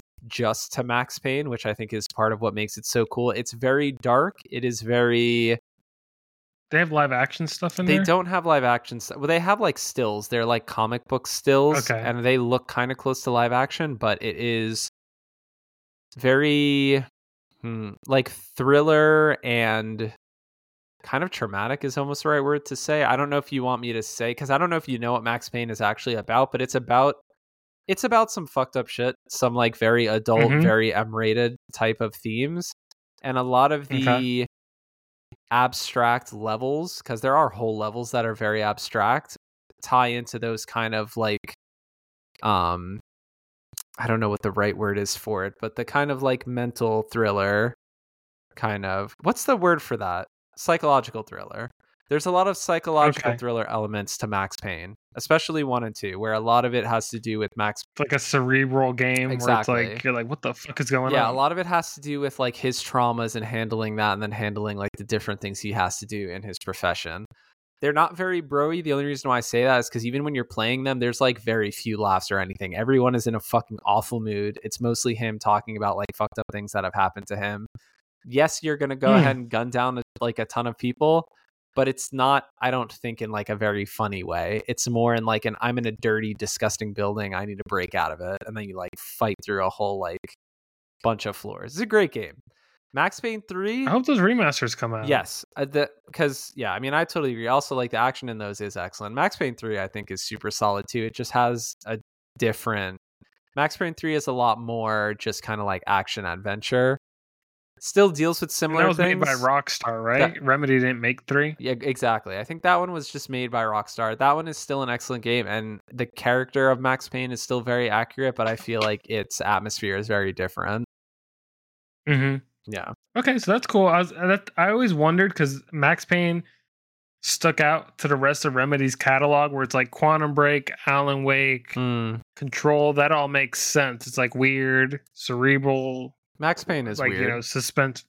Uh, but uh, okay, as long as, long as it's weird, because I was like, oh, maybe that that didn't interest me because I was like, hey, it looks kind of like not generic, but like you know what you're getting. Yeah, I think Max Payne is weird, and I would say darker than darker than Alan Wake and darker than Control. Huh? I, I would definitely play the shit out of those remasters then, Let me see. or remakes, whatever they're calling them. I want to look it up and see because so for anyone that's also curious, I played Max Payne very much in very much in like passing or I was a kid, right? When those games came out, those were PlayStation 2 titles. I wasn't old enough to understand them from like a very full perspective and I haven't gone back to play them. So what I'm telling you is what I remember from some of the levels, but it's not maybe They're available, right? I think they have like their PlayStation 2 uh, ports on the store. They are exactly. They are there if you do want to play them. So a quick, like, super quick synopsis, if you're curious what the is described as. Max Payne is a neo noir third person shooter developed by Remedy and published by Rockstar. The series is named after its protagonist, Max Payne, a New York City police detective turned vigilante after his family was murdered by drug addicts. Oh shit! So that's that basically tells you yeah, it opens with that and like he's a fucked up character and then you just go like it's like a Rambo kind of situation, like some PTSD type shit. exactly literally just like that it's like you're dealing with his traumas and at the same time of dealing with his traumas he's also going to go shoot like a 100 people but he's just like diving while he's doing it in slow mo. Okay, I might have to purchase the like the ports because they're they're always on sale for like seven bucks. yeah they're not expensive and to be honest with those remasters or remakes i do not have any clue what the i feel like status. exactly where i think we're going to get control 2 before we would get those Yeah, Remedy. I, mean, I think Alan Wake's gonna come out good, but uh, they are concerning in terms of like how many projects they have announced. They could just Mm-hmm. be like letting us know, and it's like at a, once is, each is complete, we'll get to them. But eh, when you hear that many projects coming from one studio, you do get a little weary of like where's the focus. Yeah, that's true too. I yeah, I agree. Once we see if Alan we play Alan Wake 2 and it's like excellent, then I that'll just ease those worries and then it's just a matter of Yeah, how and you don't need to rush them, but like what is your time frame for these games and is it taking longer than necessary if they're doing multiple at once? Although I'm sure it's not. I'm sure they know what they're doing. I, I have no reason to doubt Mhm. Remedy currently. yeah, definitely not. They have a good track record. So I'm really excited for that. Really excited that we talked about Max Payne in general because I didn't know that that is what like I didn't know that that's how it presented itself to you currently. But that Mm. makes sense. If I thought it was like a bro shooter, I probably wouldn't have that much interest in it either. Yeah, I, I figured it was obviously I figured it was a little bit deeper or was of quality just because it has Rockstar tied to it and Remedy. Remedy is also a quality studio, but Rockstar, I'm like, oh, Rockstar during the PS2, that was like peak Rockstar. Everything they were pumping out was fucking fantastic. That's also Rockstar when it's doing some of its darkest shit when they have like Manhunt and stuff like that too. So they were not worried Mhm. about releasing stuff that was like kind of crazy at, in terms of material. Now, I think I think this goes without saying, but I just want to cement it. The 2008 Mark Wahlberg movie, Max Payne, is fucking awful, and I do not recommend it. Ooh, I want to watch that. Mark Wahlberg's Dude, Max Payne. We saw that in theaters. I'm Max Payne. We saw that in theaters so bad. Oh my god, a memorable experience. Uh, I remember Alec, me. I don't remember who it was, but I think it was me and my dad and Alex went to go see it. And Alex always talks about how that was like one of the shittiest movie experiences. we gotta watch it together with him. That was one of those ones where, because I think Alex likes Max Payne. I'm pretty sure he played those games. That's one of those things where I think the trailer was cut in like a really stylish, sexy way, and then the movie was just awful. That I feel like that was very prevalent in like the late 2000s. They did that with Resident Evil too. So Resident Evil trailers always looked interesting, but then I heard the movies were. trash. I like the first movie. I don't think it's a good movie, but I think that at a in a period of time when there weren't many good video game adaptations, I think the first Resident Evil movie is fun and serves its purpose. Now, Mhm. I don't know, this is just like a random movie, but I'm thinking about movies that had really good trailers and awful. Do you remember a game or a movie co- Dredge, Dredge? Yes, but do you not Dredge? You mean Dredd? Dredd, whatever. Yeah, yeah, Dredge. Dredge is an excellent game, but no, Dredd. Yeah, I agree with that. But then also, do you remember a movie called Gamer? Vaguely. It's not like a very like a very popular movie. I'm pretty sure. Oh man, who was in it? I'm pretty sure Gerard Butler was in it. Gerard Butler. Yeah, he's definitely a gamer. And so I think it was. I remember that Let's trailer up. being interested, and then that movie sucking. oh yeah, he is in it. Is it based on a video game? No, it's just like a movie. But Oh, he's in an online game in which participants can control human beings as players. Mhm. That's a cool concept. yeah, but I don't know. Maybe I maybe it was just because I was a kid. Maybe I have to rewatch the trailer. But I remember seeing the trailer and being like, "Damn, that shit looks cool." And then that movie sucked ass. Got a 29% on Rotten Tomatoes, which we have recently found out they are a shill. But this is back then when they were probably legit, and a 5.7 out of 10 on IMB, IMDb. And IMDb, I can trust. That is a IMDb, we can yeah. That's an opinion I can I can stand behind. Now, No, this does not look too good, honestly. No, it is not good. So let's see. Back to World of PlayStation. Your offering for PlayStation Plus Extra and Premium for this month are now available for you to play. So let's go ahead and go over them here. In the PlayStation Plus Extra tier, what you have available to use, you have Gotham Knights, Disco Elysium, Dark Pictures, Dark Pictures Anthology, House of Ashes, Alien Isolation, Dead Island Definitive Edition, Outlast 2, Elite Dangerous, Far, Changing Tides, Gungrave Gore, Eldest Souls, and Roki. A couple of notes I want to say here. I really enjoy them throwing in some horror games for Halloween. Not only that, I think Mhm. there's some pretty stellar options here. Dark Pictures and oh my god, let me just say House of Ashes. House of Ashes is I think the best game from Supermassive. I'm about halfway through it. I guess I didn't mention this at the top of the show, but I am also playing that. And I'm about halfway through it. I think it's I don't know if it's controversial to say I think it's better than Until Dawn. And I think that Oh, wow. I haven't played the Quarry, but from what I've heard, I've heard mixed things about the Quarry, and definitely in terms of the other ones like Little Hope and Man of Medan, or the newest one, The Devil in Me. I think that House of Ashes is the most original and creative. I think the I think the setup is just super interesting. The setup of it is basically it's 2003, takes place in Iraq, and it follows some U.S. soldiers and uh, I think an Iraq soldier, and it follows their conflict, and then there's an earthquake, and they end up in a temple underneath the combat zone that they're in. This shit sounds cool as fuck. I think it's fucking sick. Like I, I really, I think, for, sounds like it'd be a dope movie dude. too. While I was playing like it, the concept. I just immediately thought I was like, this seems very. I mean, of course, I understand where it's from a movie perspective. I understand its influences. Definitely, there's like a little bit of the, um, the Descent. There's definitely some of that in there. Maybe even some like Predator stuff like that. But I think what I've played of it so far, I think is very good. I think just the dynamics of that setting is not something that is widely used, which I understand why it wouldn't be widely used. But uh, nonetheless, I think it's interesting. And obviously, the stuff at the temple underneath, which I won't say anymore, like what happens or what it is. But I think it's very interesting. And I think that's a really good offering if you have PlayStation Plus Extra. I also think Alien Isolation is a fucking excellent game. I'm very biased, but I think it's good. Now, switching over and talking about the PlayStation Plus premium titles, they're classics, quote unquote, but I want to make sure that I give you the full scoop on them before uh, you just take them at face value. So we have IQ Final, Ape Escape Academy, Soul Calibur Broken Destiny, and Tekken 6.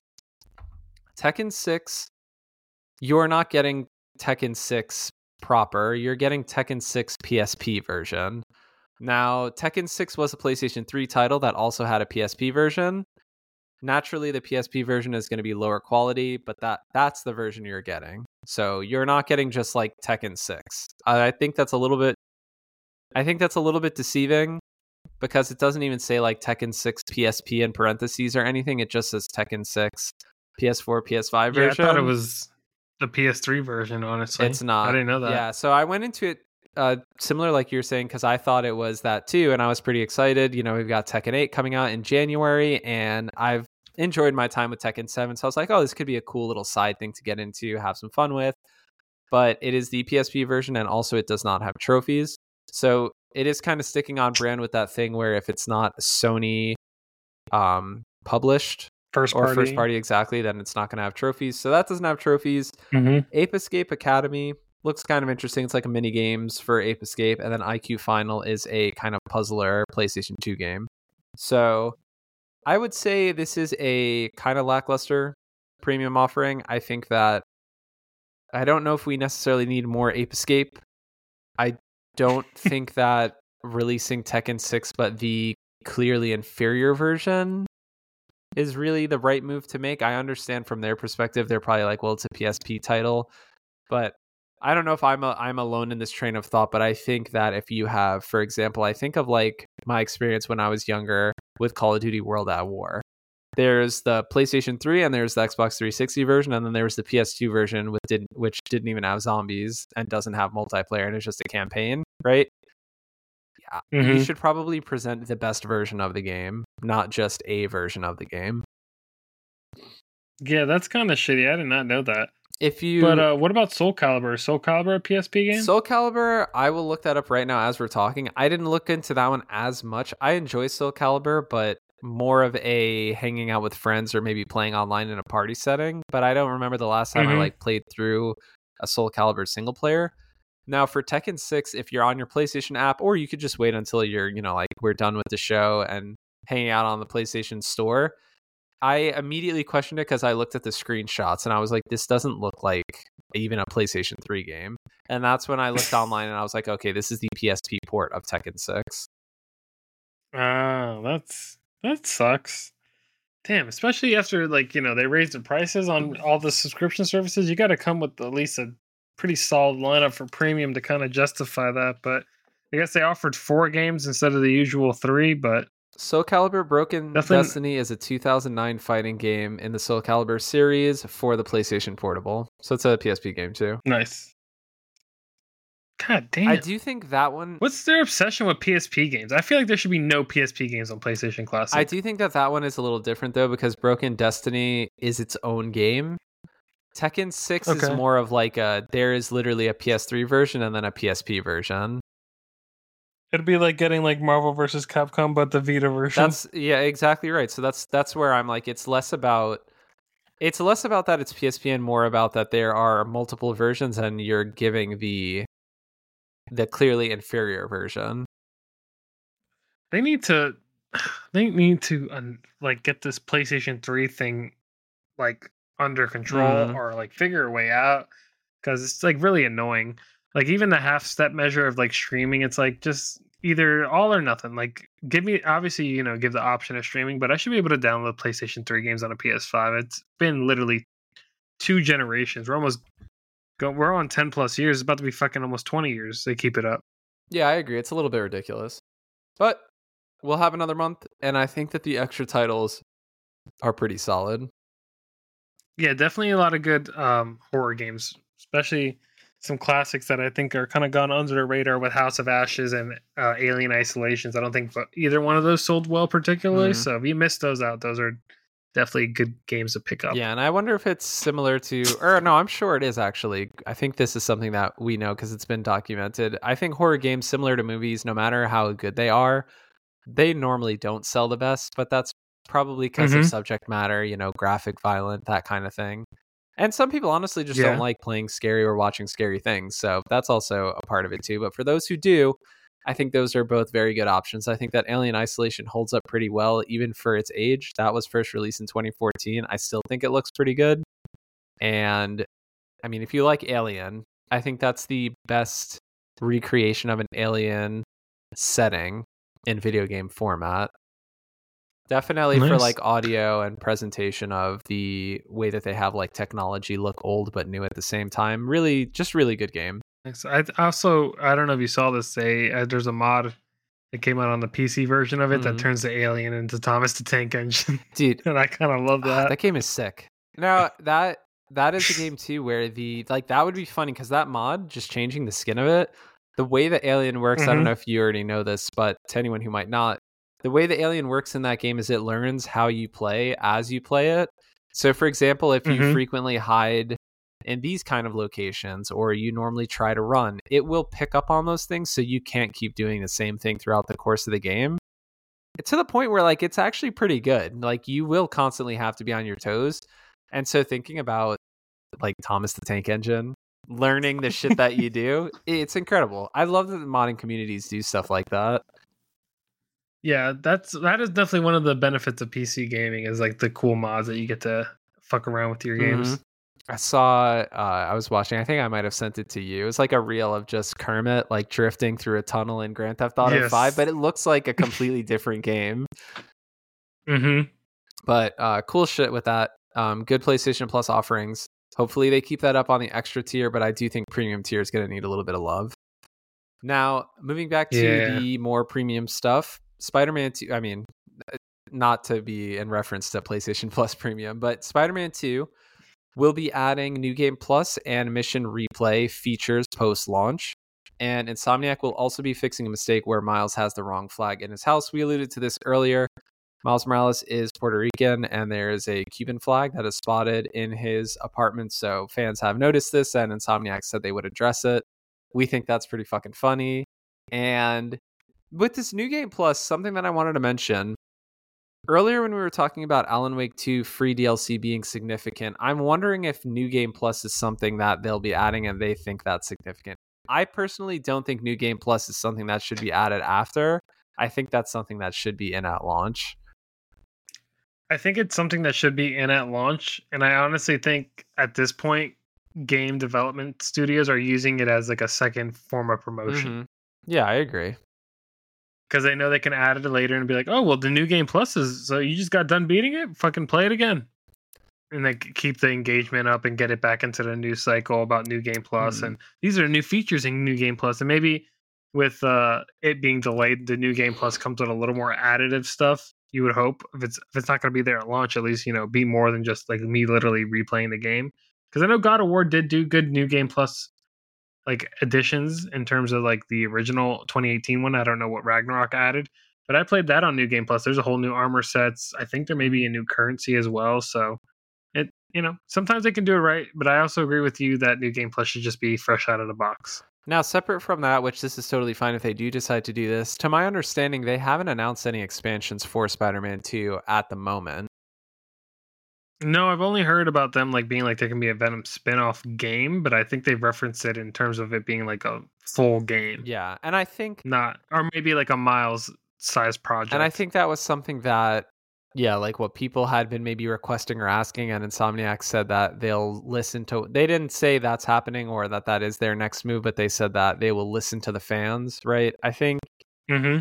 Yeah they did say that I think as as a as an idea, we'll just see how that is. I think that we'll be able to have more of an opinion on that after Joel has played the game, and then maybe that's something we can talk about. But in Mhm. terms of just expansions for Spider-Man 2, I I don't know if they are necessary. What I think I would want to know more is I want to know what their timeline or window is for Wolverine.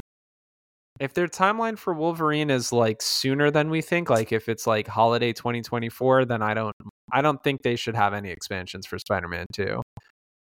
If it is longer than that, yeah, I don't want anything.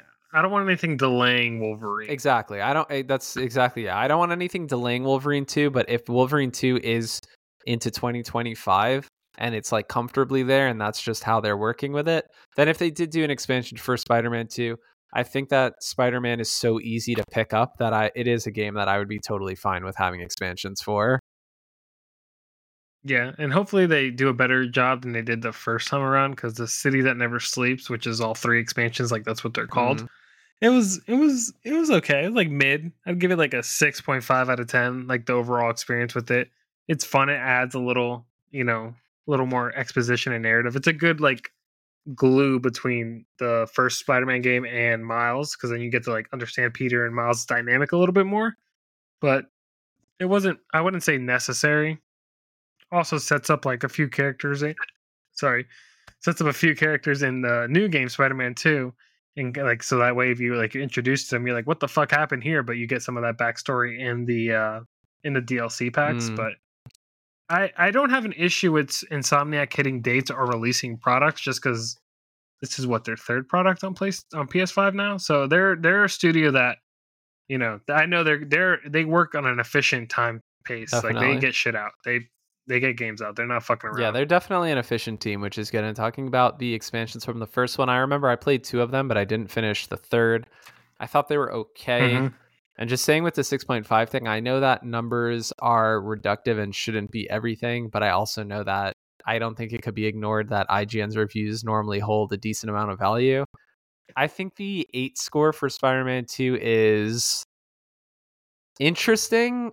It's interesting because the whole time that I was playing the game, I couldn't decide if it was an 8 or if it was a 9, and I still don't actually know how I would grade it. I don't think an 8 is too Mhm. low, but I I ju- I think the reason why I'm bringing this up is because I think numbers are so reductive because if you think about Spider-Man 2 hmm. compared to other games, then like it's just hard to think like, oh, well this number means the same thing for this game and this game and this game.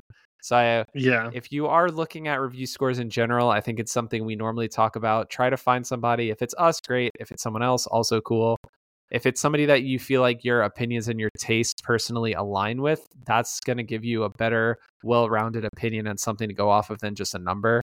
So, just something that, also read or watch the review don't just look at the number because that's also you can gain a lot from that too and I think with something that you are.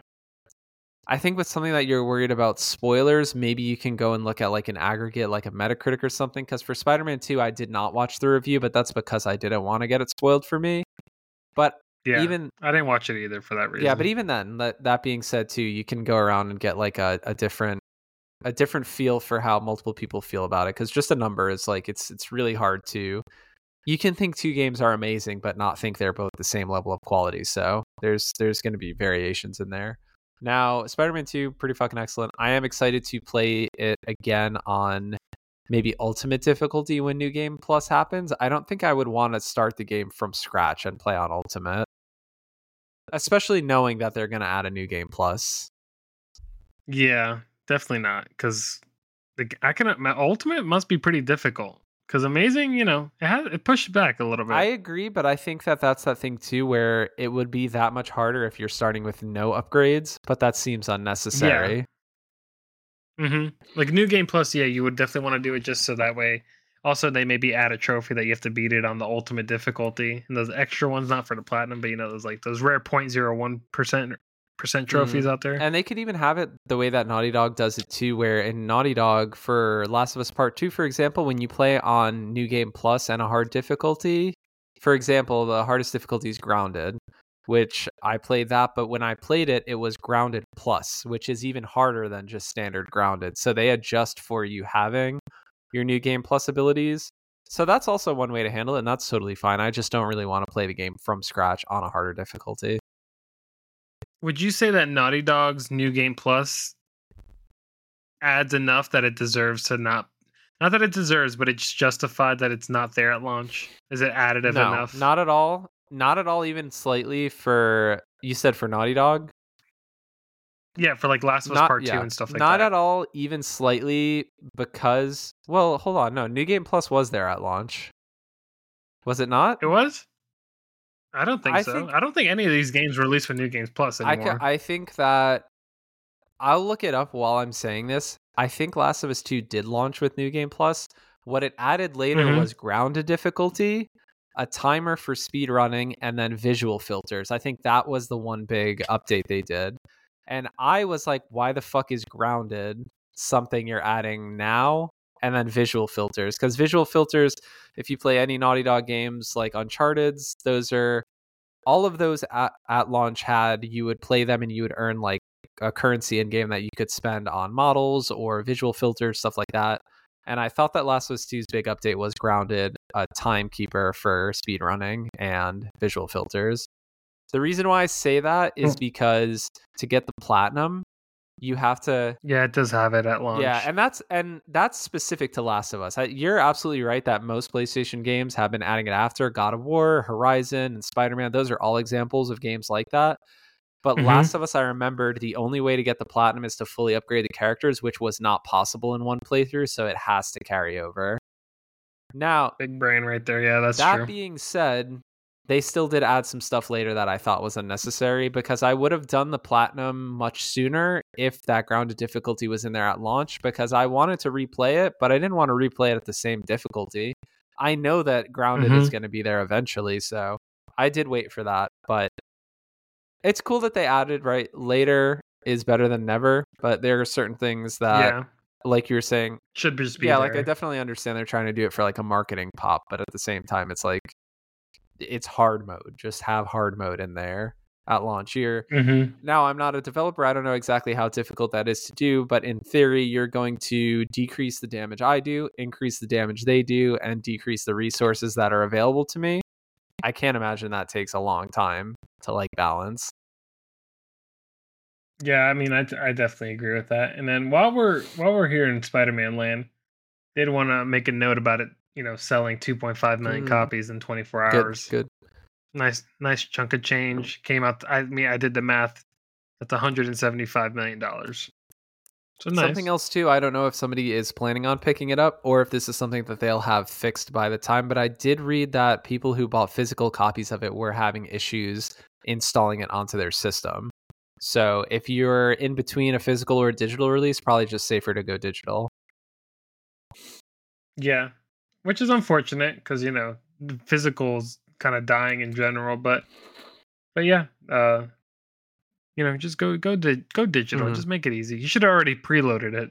Yeah, agreed. It's just yeah, it's easier to enjoy it that way. Now, while we're talking about the digital and the physical realities of it, PlayStation 5 Slim, which as we discussed before, but for those who don't know, PlayStation has a refreshed version of the PlayStation 5. There will be a slim well they they're just slim in general, but there is a version that comes with a disk drive and a version that does not. The key difference here is that the disk drive is removable and similarly it can be added on to the one that doesn't so you can get one without it for a little bit cheaper or you can get one with it the prices are different so now instead of the digital only one being 399 that will be 449 and the regular version will be 499 and the disk drive separate is 79.99 and the base to stand it up vertically is $30 so different things happening also in japan some of the peripherals got price increases i don't have those exact numbers here but I know that that was something that happened too.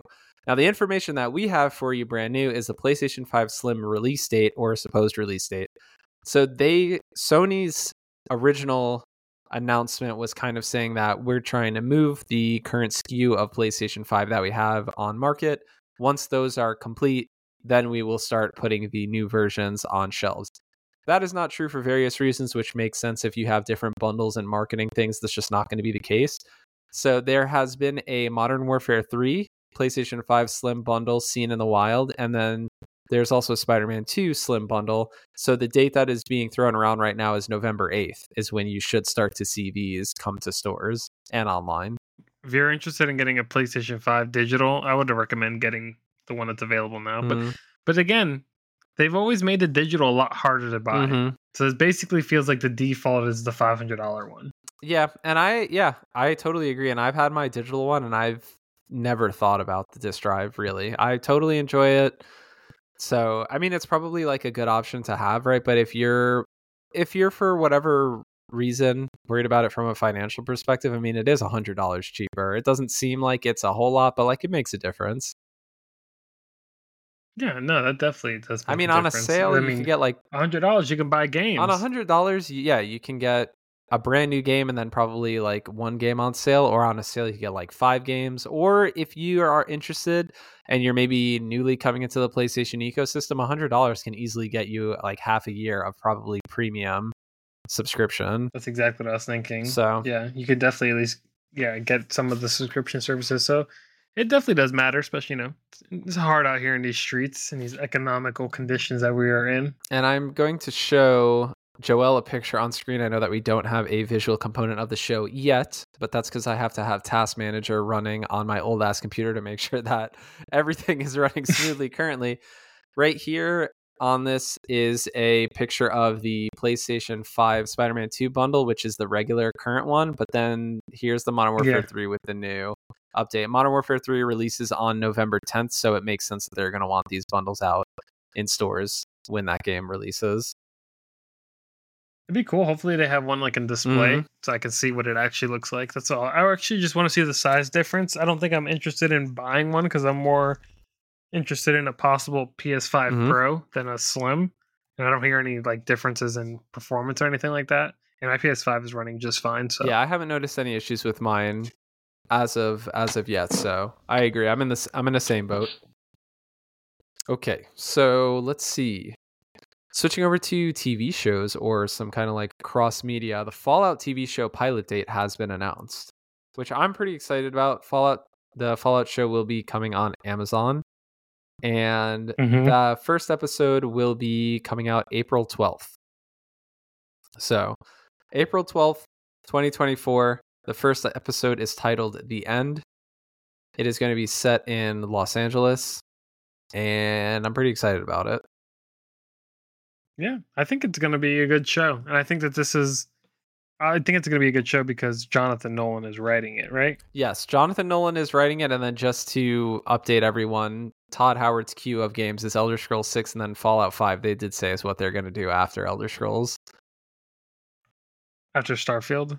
Well, at, no, I mean- after Elder Scrolls 6. Fallout 5 is going to be the next thing they do. Oh, okay. That's good. I hope that they can speed up their development time. But um, they announced. I, I think I- that I could be wrong, but when they announced Elder Scrolls 6, they also announced Fallout 5. That's why. That's what. that's did. where it was like, you're doing this way too soon. It's just Elder Scrolls 6. They gave us that kind of CG visual gliding over the. Mhm. um. Oh man, help me out here. What's it called? The Red something mountains. I Is it know. Redguard? I don't know. I don't know. It might be. Redguard. I. It might be. Redguard.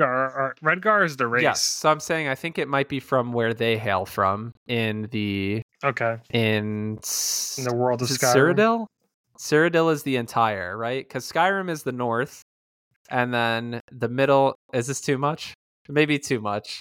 No, I'm like I don't know. You would know more So, than me. yeah. I, you can go as I love the I love the details, but I don't know. I, I know that each of the games, the names are like an area Exactly. on the map, right? Like Morrowind is a place, Oblivion's a place. Elsweyr. Skyrim is a elsewhere place. is from. Elsweyr is where the Khajiit come from, and then Okay. So eh, anyway, there's a big map. If you want to look at it, it's worth looking at. I, anyway, they have that CG where it goes over the mountains and it says Elder Scrolls Six. There was no visual for Fallout Five, but I'm pretty sure in an interview after that happened, they also mentioned Fallout Five, and it's like I don't know why you're mentioning Yeah. that. That was also that was like three years ago at this point. Yeah, I mean Fallout Five is probably honestly a next gen game at I this agree. point. I think so too. I'm still waiting for Fallout Four, the PS5 port.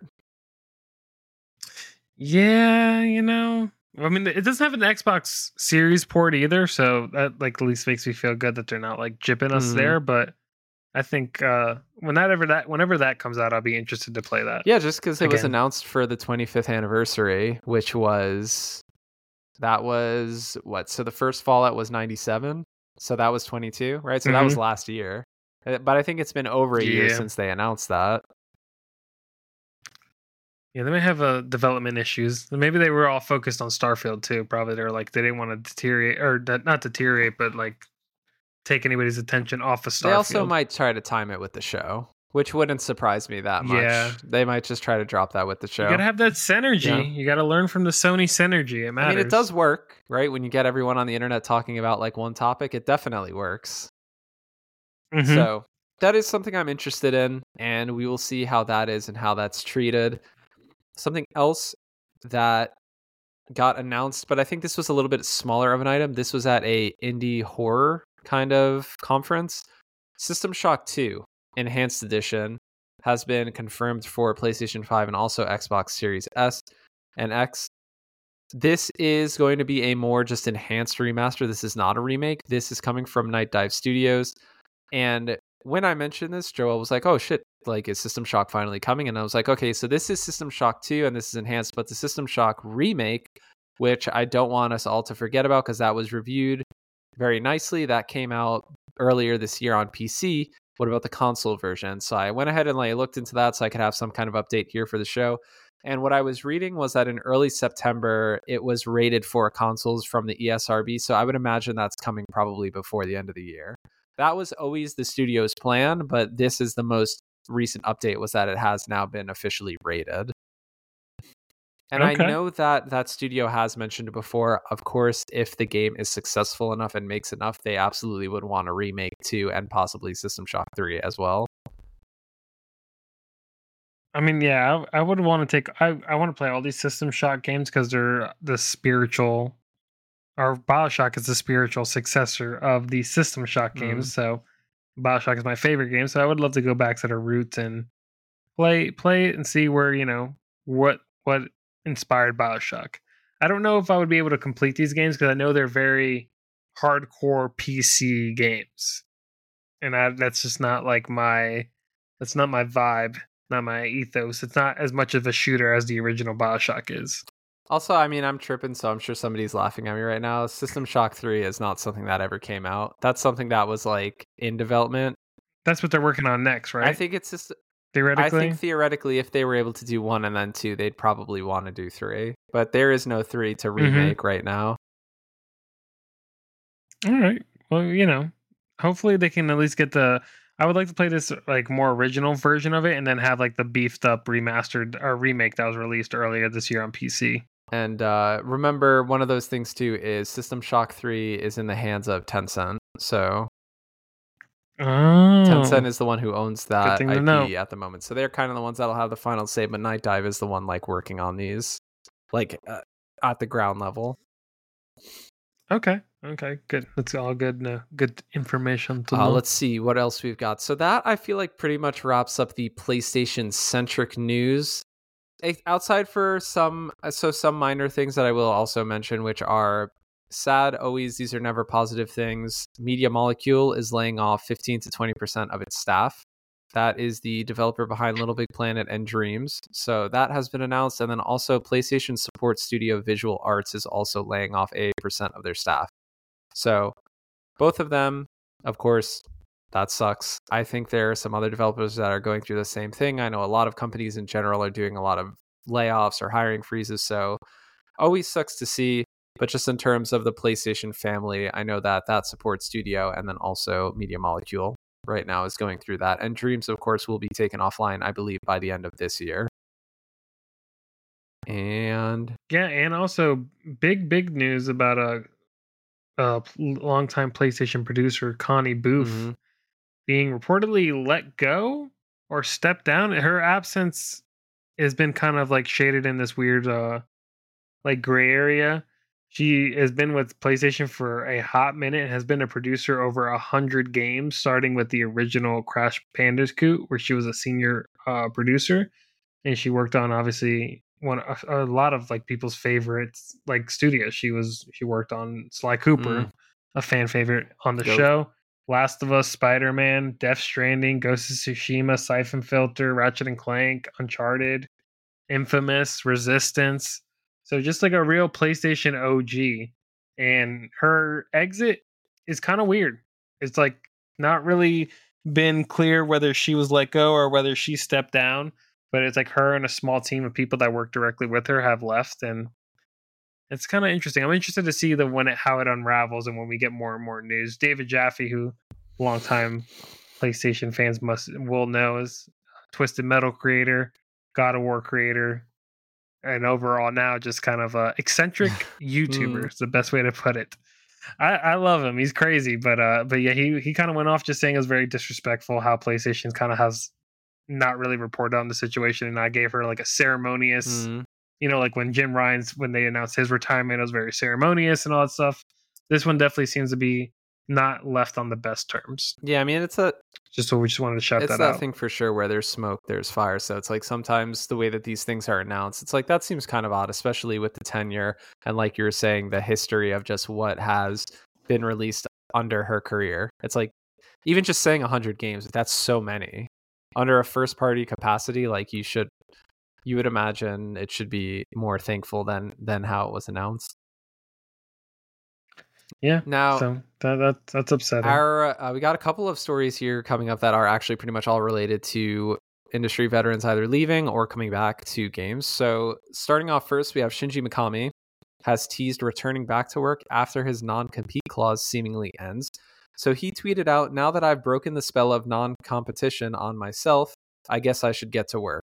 So he hasn't said exactly where he's going, what he's going to want to be doing, but Shinji Mikami, of course, legendary mind behind the original Resident Evil, he was heading up Tango Gameworks, which is under Bethesda Game Studios, and was the mind behind The Evil Within, Evil Within 2, and then also stuck with them throughout the course of Hi Fi Rush and Ghostwire Tokyo. Cannot forget, excellent game. Now, Excellent. he founded uh, Tango Gameworks. Or wait, hold on. Yes, he founded Tango Gameworks back in 2010 before the studio joined in with Bethesda. And so basically, he left them once they were owned by Xbox. And so now his non compete clause is over. And so it seems that he will be returning to work, which is great. Now, we know that there are a lot of people who have left different studios under Xbox's control. So, I mean, take that from what you will, right? I don't think I'm making any kind of clear statements on Xbox per se, but I'm just stating the facts that there are industry veterans that under the new control have decided to leave. So that's where he is out on. Someone that he has worked pretty closely with throughout the years also uh, has come out. Hideki Kamiya has left Platinum and said that he's not retiring. However, I believe that he has to wait a year to return to work, likely due to a non compete clause. So he has said, I am Hideki Kamiya, unemployed.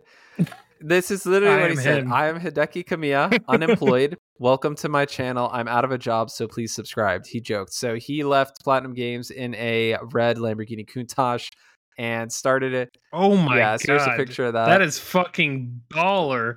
What so the fuck? He left the studio and then he basically started a YouTube channel, which he's kind of joking around being a, an online personality. And so he's going to do that for a year, probably while his non compete clause runs out. He hasn't said non compete clause, but I feel like, especially with this just Mhm. happening with uh, Shinji Mikami, probably a similar situation. So hope he enjoys his time off. Sick ass car, nice red shades. I love red sunglasses. So that should be cool. He can enjoy his time. You can go check him out on YouTube, and he should be.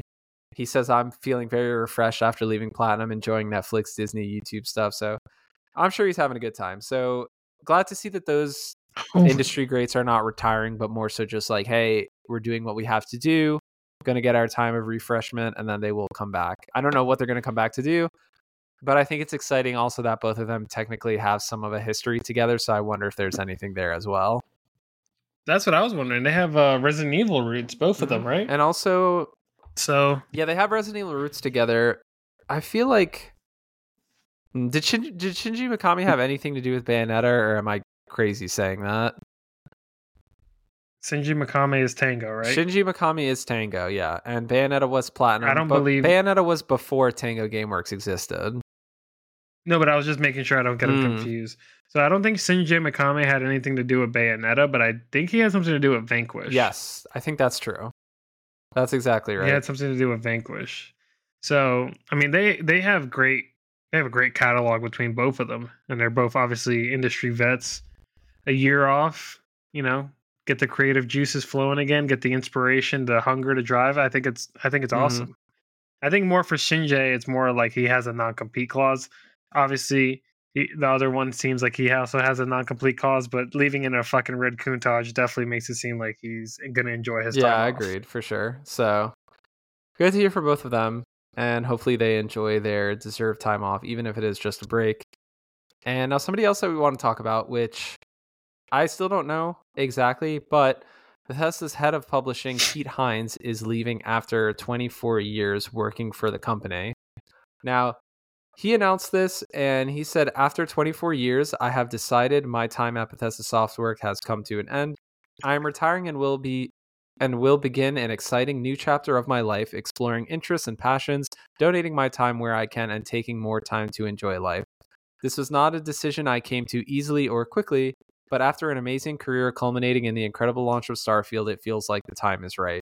He added, This is certainly not goodbye by any means. My love of Bethesda and its people has never wavered, and I will never stop being a part of this incredible community we have grown. Thank you to the hundreds and thousands of fans I have gotten to meet and talk to over the last 24 years. Your energy, creativity, and support has been such a big part of my journey. I look forward to experiencing the next part of this adventure alongside you. Now, he goes on to say some more stuff, of course, nice about the people that he's worked with. And Bethesda released some statements basically saying, We're thankful for your service and all the things that you've done. Now, he is leaving after 24 years with Bethesda. I this is one of those things where following Shinji Mikami, quote unquote, leaving, I don't know it. It is fully possible that he is just retiring, and he's done excellent Mhm. stuff. I think I've always liked Pete Hines. I thought he had good stage presence. I thought definitely during the latter. I mean, I always liked Bethesda, but I think definitely towards the latter half of his tenure there, I very vividly remember him in some of the like Bethesda just like conference press conferences. I remember him unveiling Doom and stuff like that. So Pete Hines, good guy, did a lot of good work for them.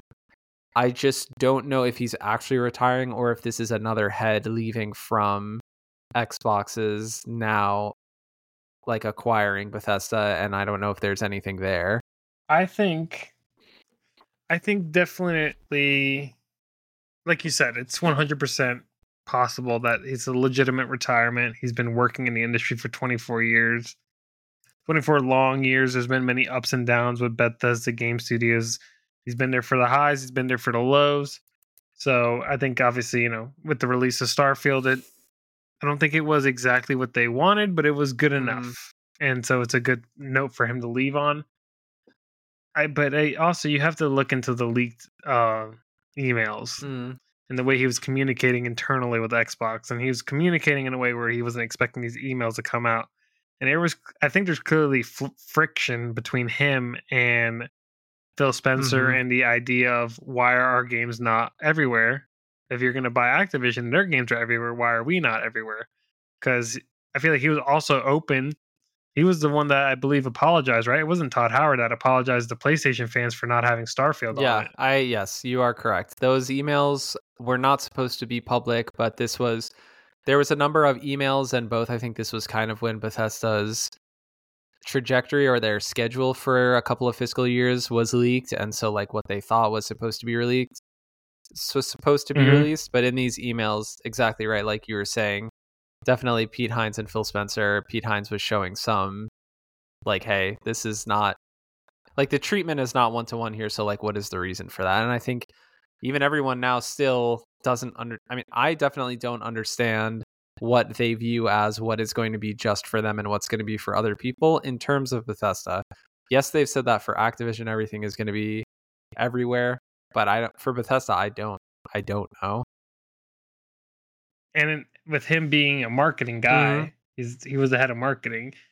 He needs to know how to market the fucking product. He's he's also going to be the one talking to the press. He's the one that's going to be out there, and he felt like he was kind of done dirty with, you know, Activate because you know the first question if I get if I get interviewed with, with Pete Hines. Oh, Activision's releasing their games everywhere. What, what's up with Bethesda? How do you feel about Mhm. that? Why do you think your games? What do you want your games released everywhere?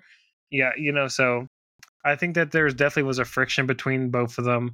He probably you know, there's probably a like a contract saying that he had to be at at the studio for X number of years. You know, Sony did the same thing with uh Bungie with, you know, a lot of like a million dollars spent on retention alone. Probably like those people sign contracts being like you have to be at Bungie for another five years after we Mhm. purchase you. And I think his time finally came and he was like, I think I want to leave here. I don't think that that's a necessarily a good fit for him. But you know what I was you know what I was thinking? Hmm. Now this may be this is crazy. This is pie Yeah, in the sky. what were you this thinking? is Let us into let us Um, into that was- beautiful luscious hair. What's what's going on behind that noggin? what what I was thinking, what I got what what I would do if I was Pete Hines is I would throw my hat in the ring for a job vacancy on the competitor's platform. AKA he could be Jim Ryan's replacement. Interesting. And I think that'd be and I think he would be a fucking fantastic because he's he has the charismatic side of Phil Spencer, but he's no bullshit. I don't think Pete Hines. He obviously they're all corporate and they lie in some instances because they have to, but I don't think that's in his Mhm. nature. He's pretty straightforward, and I think he would be a great face for PlayStation. Also, we finally get an American head of PlayStation as a you know we had the Japanese, we've had the Europeans. Let's get an American in there. Let's see what they can do. Uh, I mean, I don't know. It would be crazy. I don't think that's actually going to happen, but I thought I thought I was like, man, that would be really fun. I think that's a really interesting perspective to have, and I think an astute one, especially making the connection that Jim Ryan was also a marketing guy.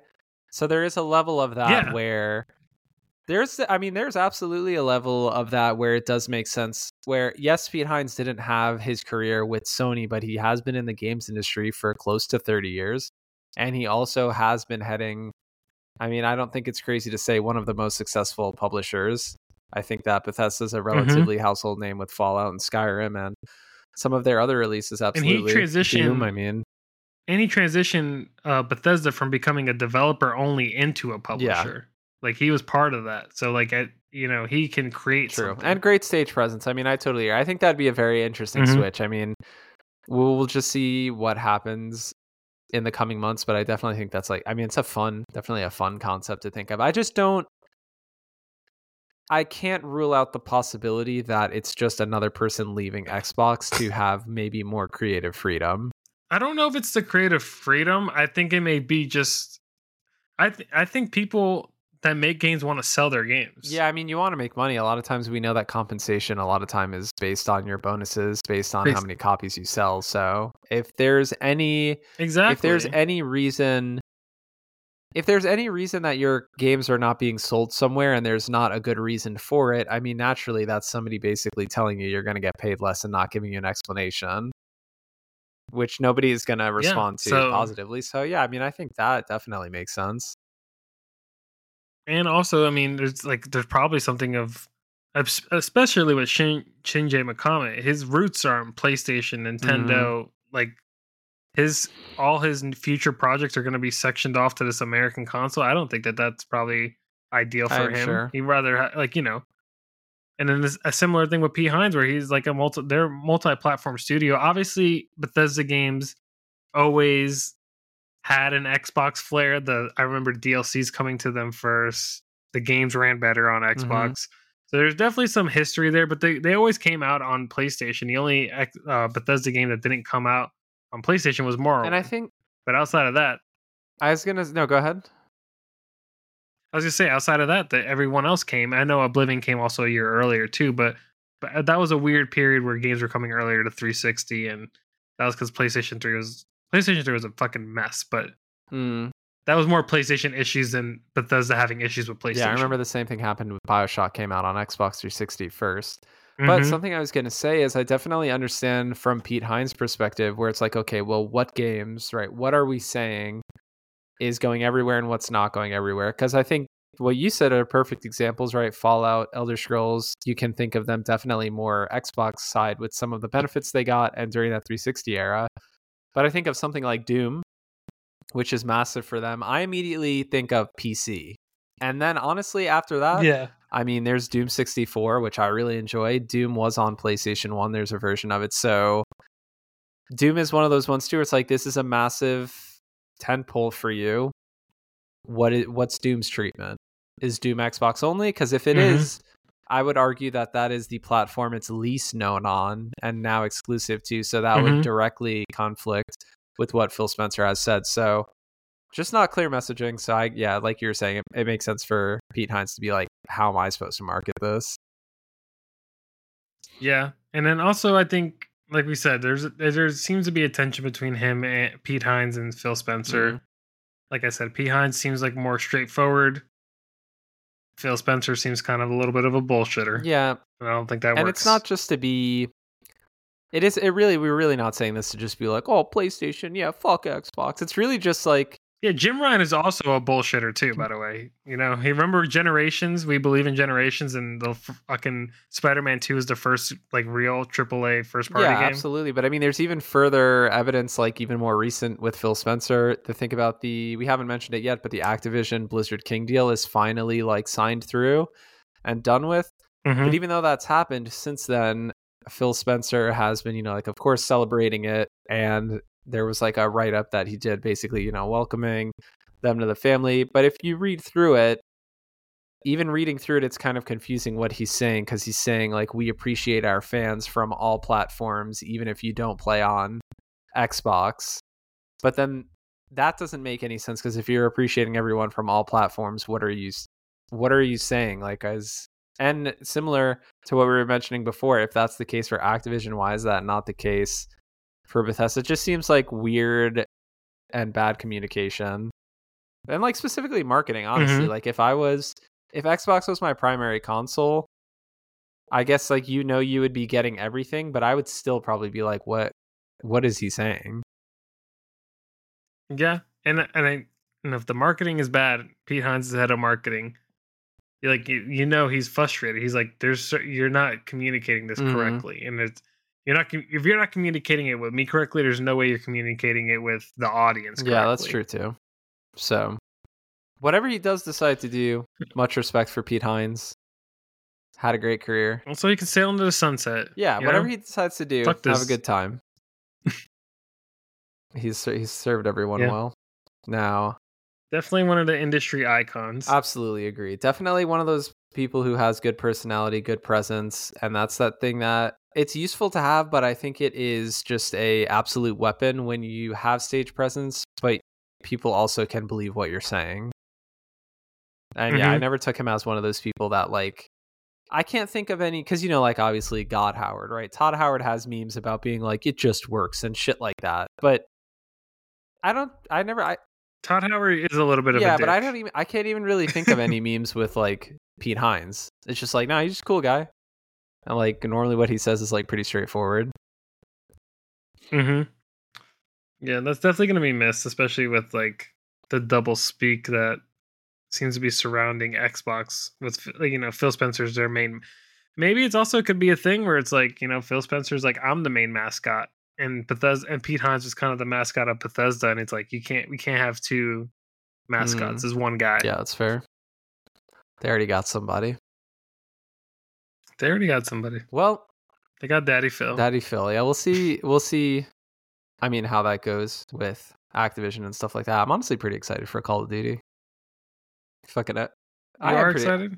Well, you know you're gonna you're gonna have it on PlayStation. There's no gonna be it's parody, and there's no gonna be exclusive skins or anything. So you're Yeah, that's true. set. I think I meant like specifically MW3 coming shortly. Oh. But I mean, in general, I mean, I guess yeah. I, I've never been somebody who's like I hate Call of Duty. I always enjoy it. So not always. Mhm. I don't have every single one, but it's I'm always open to it. Now, anyone who's listening that is working on first person related things, I am always available to be taken away from Call of Duty. But when there's not competitive options, then that's why I'm always playing it. Right. Yeah, there is no real competitor to Call of Duty at and this point. And I'm not point. saying it even has to be like big, like the same scale, like 10 teams and a ridiculous amount of things in it. That's not even what I need. I'm just saying any FPS. I'm pretty interested. You know, I could, I could be pulled away. They just have to be there. yeah, XDefiant, you fucking fumbled the bag. Yeah, the timing is a little timing is a little off on that. It's to be much harder to it's to be much harder to recover after MW3 comes out than doing it before. yeah. But so you're so you're excited. You heard a new Twenty One song, called Me I Revenge." But I'm excited. I think it's in the most recent Mm. trailer. Is that the lobby trailer? Which I didn't watch, but I know it's called the lobby. I don't I don't know. I just saw that he has a new Mm. song called Call Me Revenge and it's tied to Call of Duty. So he's getting he's getting that I corporate mean, he's bag. in the game. I've killed him a couple of times in the game. Oh yeah. Damn. You kill 21, that's what you say. In the game. The I'm streets not are saying hot. in real life. I ain't trying to get in no fights. I'm puss. Yeah. I think this is a perfect note to Yeah. end today's episode. I had a good time, good episode, a lot of fun things to talk about. I will probably enjoy the rest of my night either playing Monster Hunter Rise or cleaning up some Spider-Man trophies. What are you gonna do? hmm I'm probably gonna play Spider Mm. Man 2. Well, I have to drive back home and then I'll play Spider Man 2 because I'm recording from my parents' house. But all good. So yeah, we'll have. I hope you enjoy that. I'm very excited for you to finish that, and then for us to get a full discussion on that. Definitely. But we appreciate everyone listening. Obviously, thank you for being here, and we'll see you on the next episode. bye bye. Thanks for listening to the show. We hope you enjoyed it. If that wasn't a total waste of your time, consider leaving us a review on the service that you're listening on, as it really helps us out. If you'd like to be a part of the show, feel free to reach out to us on any of the socials linked in the episode notes. You can reach us with your questions, comments, thoughts, concerns, and ideas. Until next time, don't forget to keep breathing.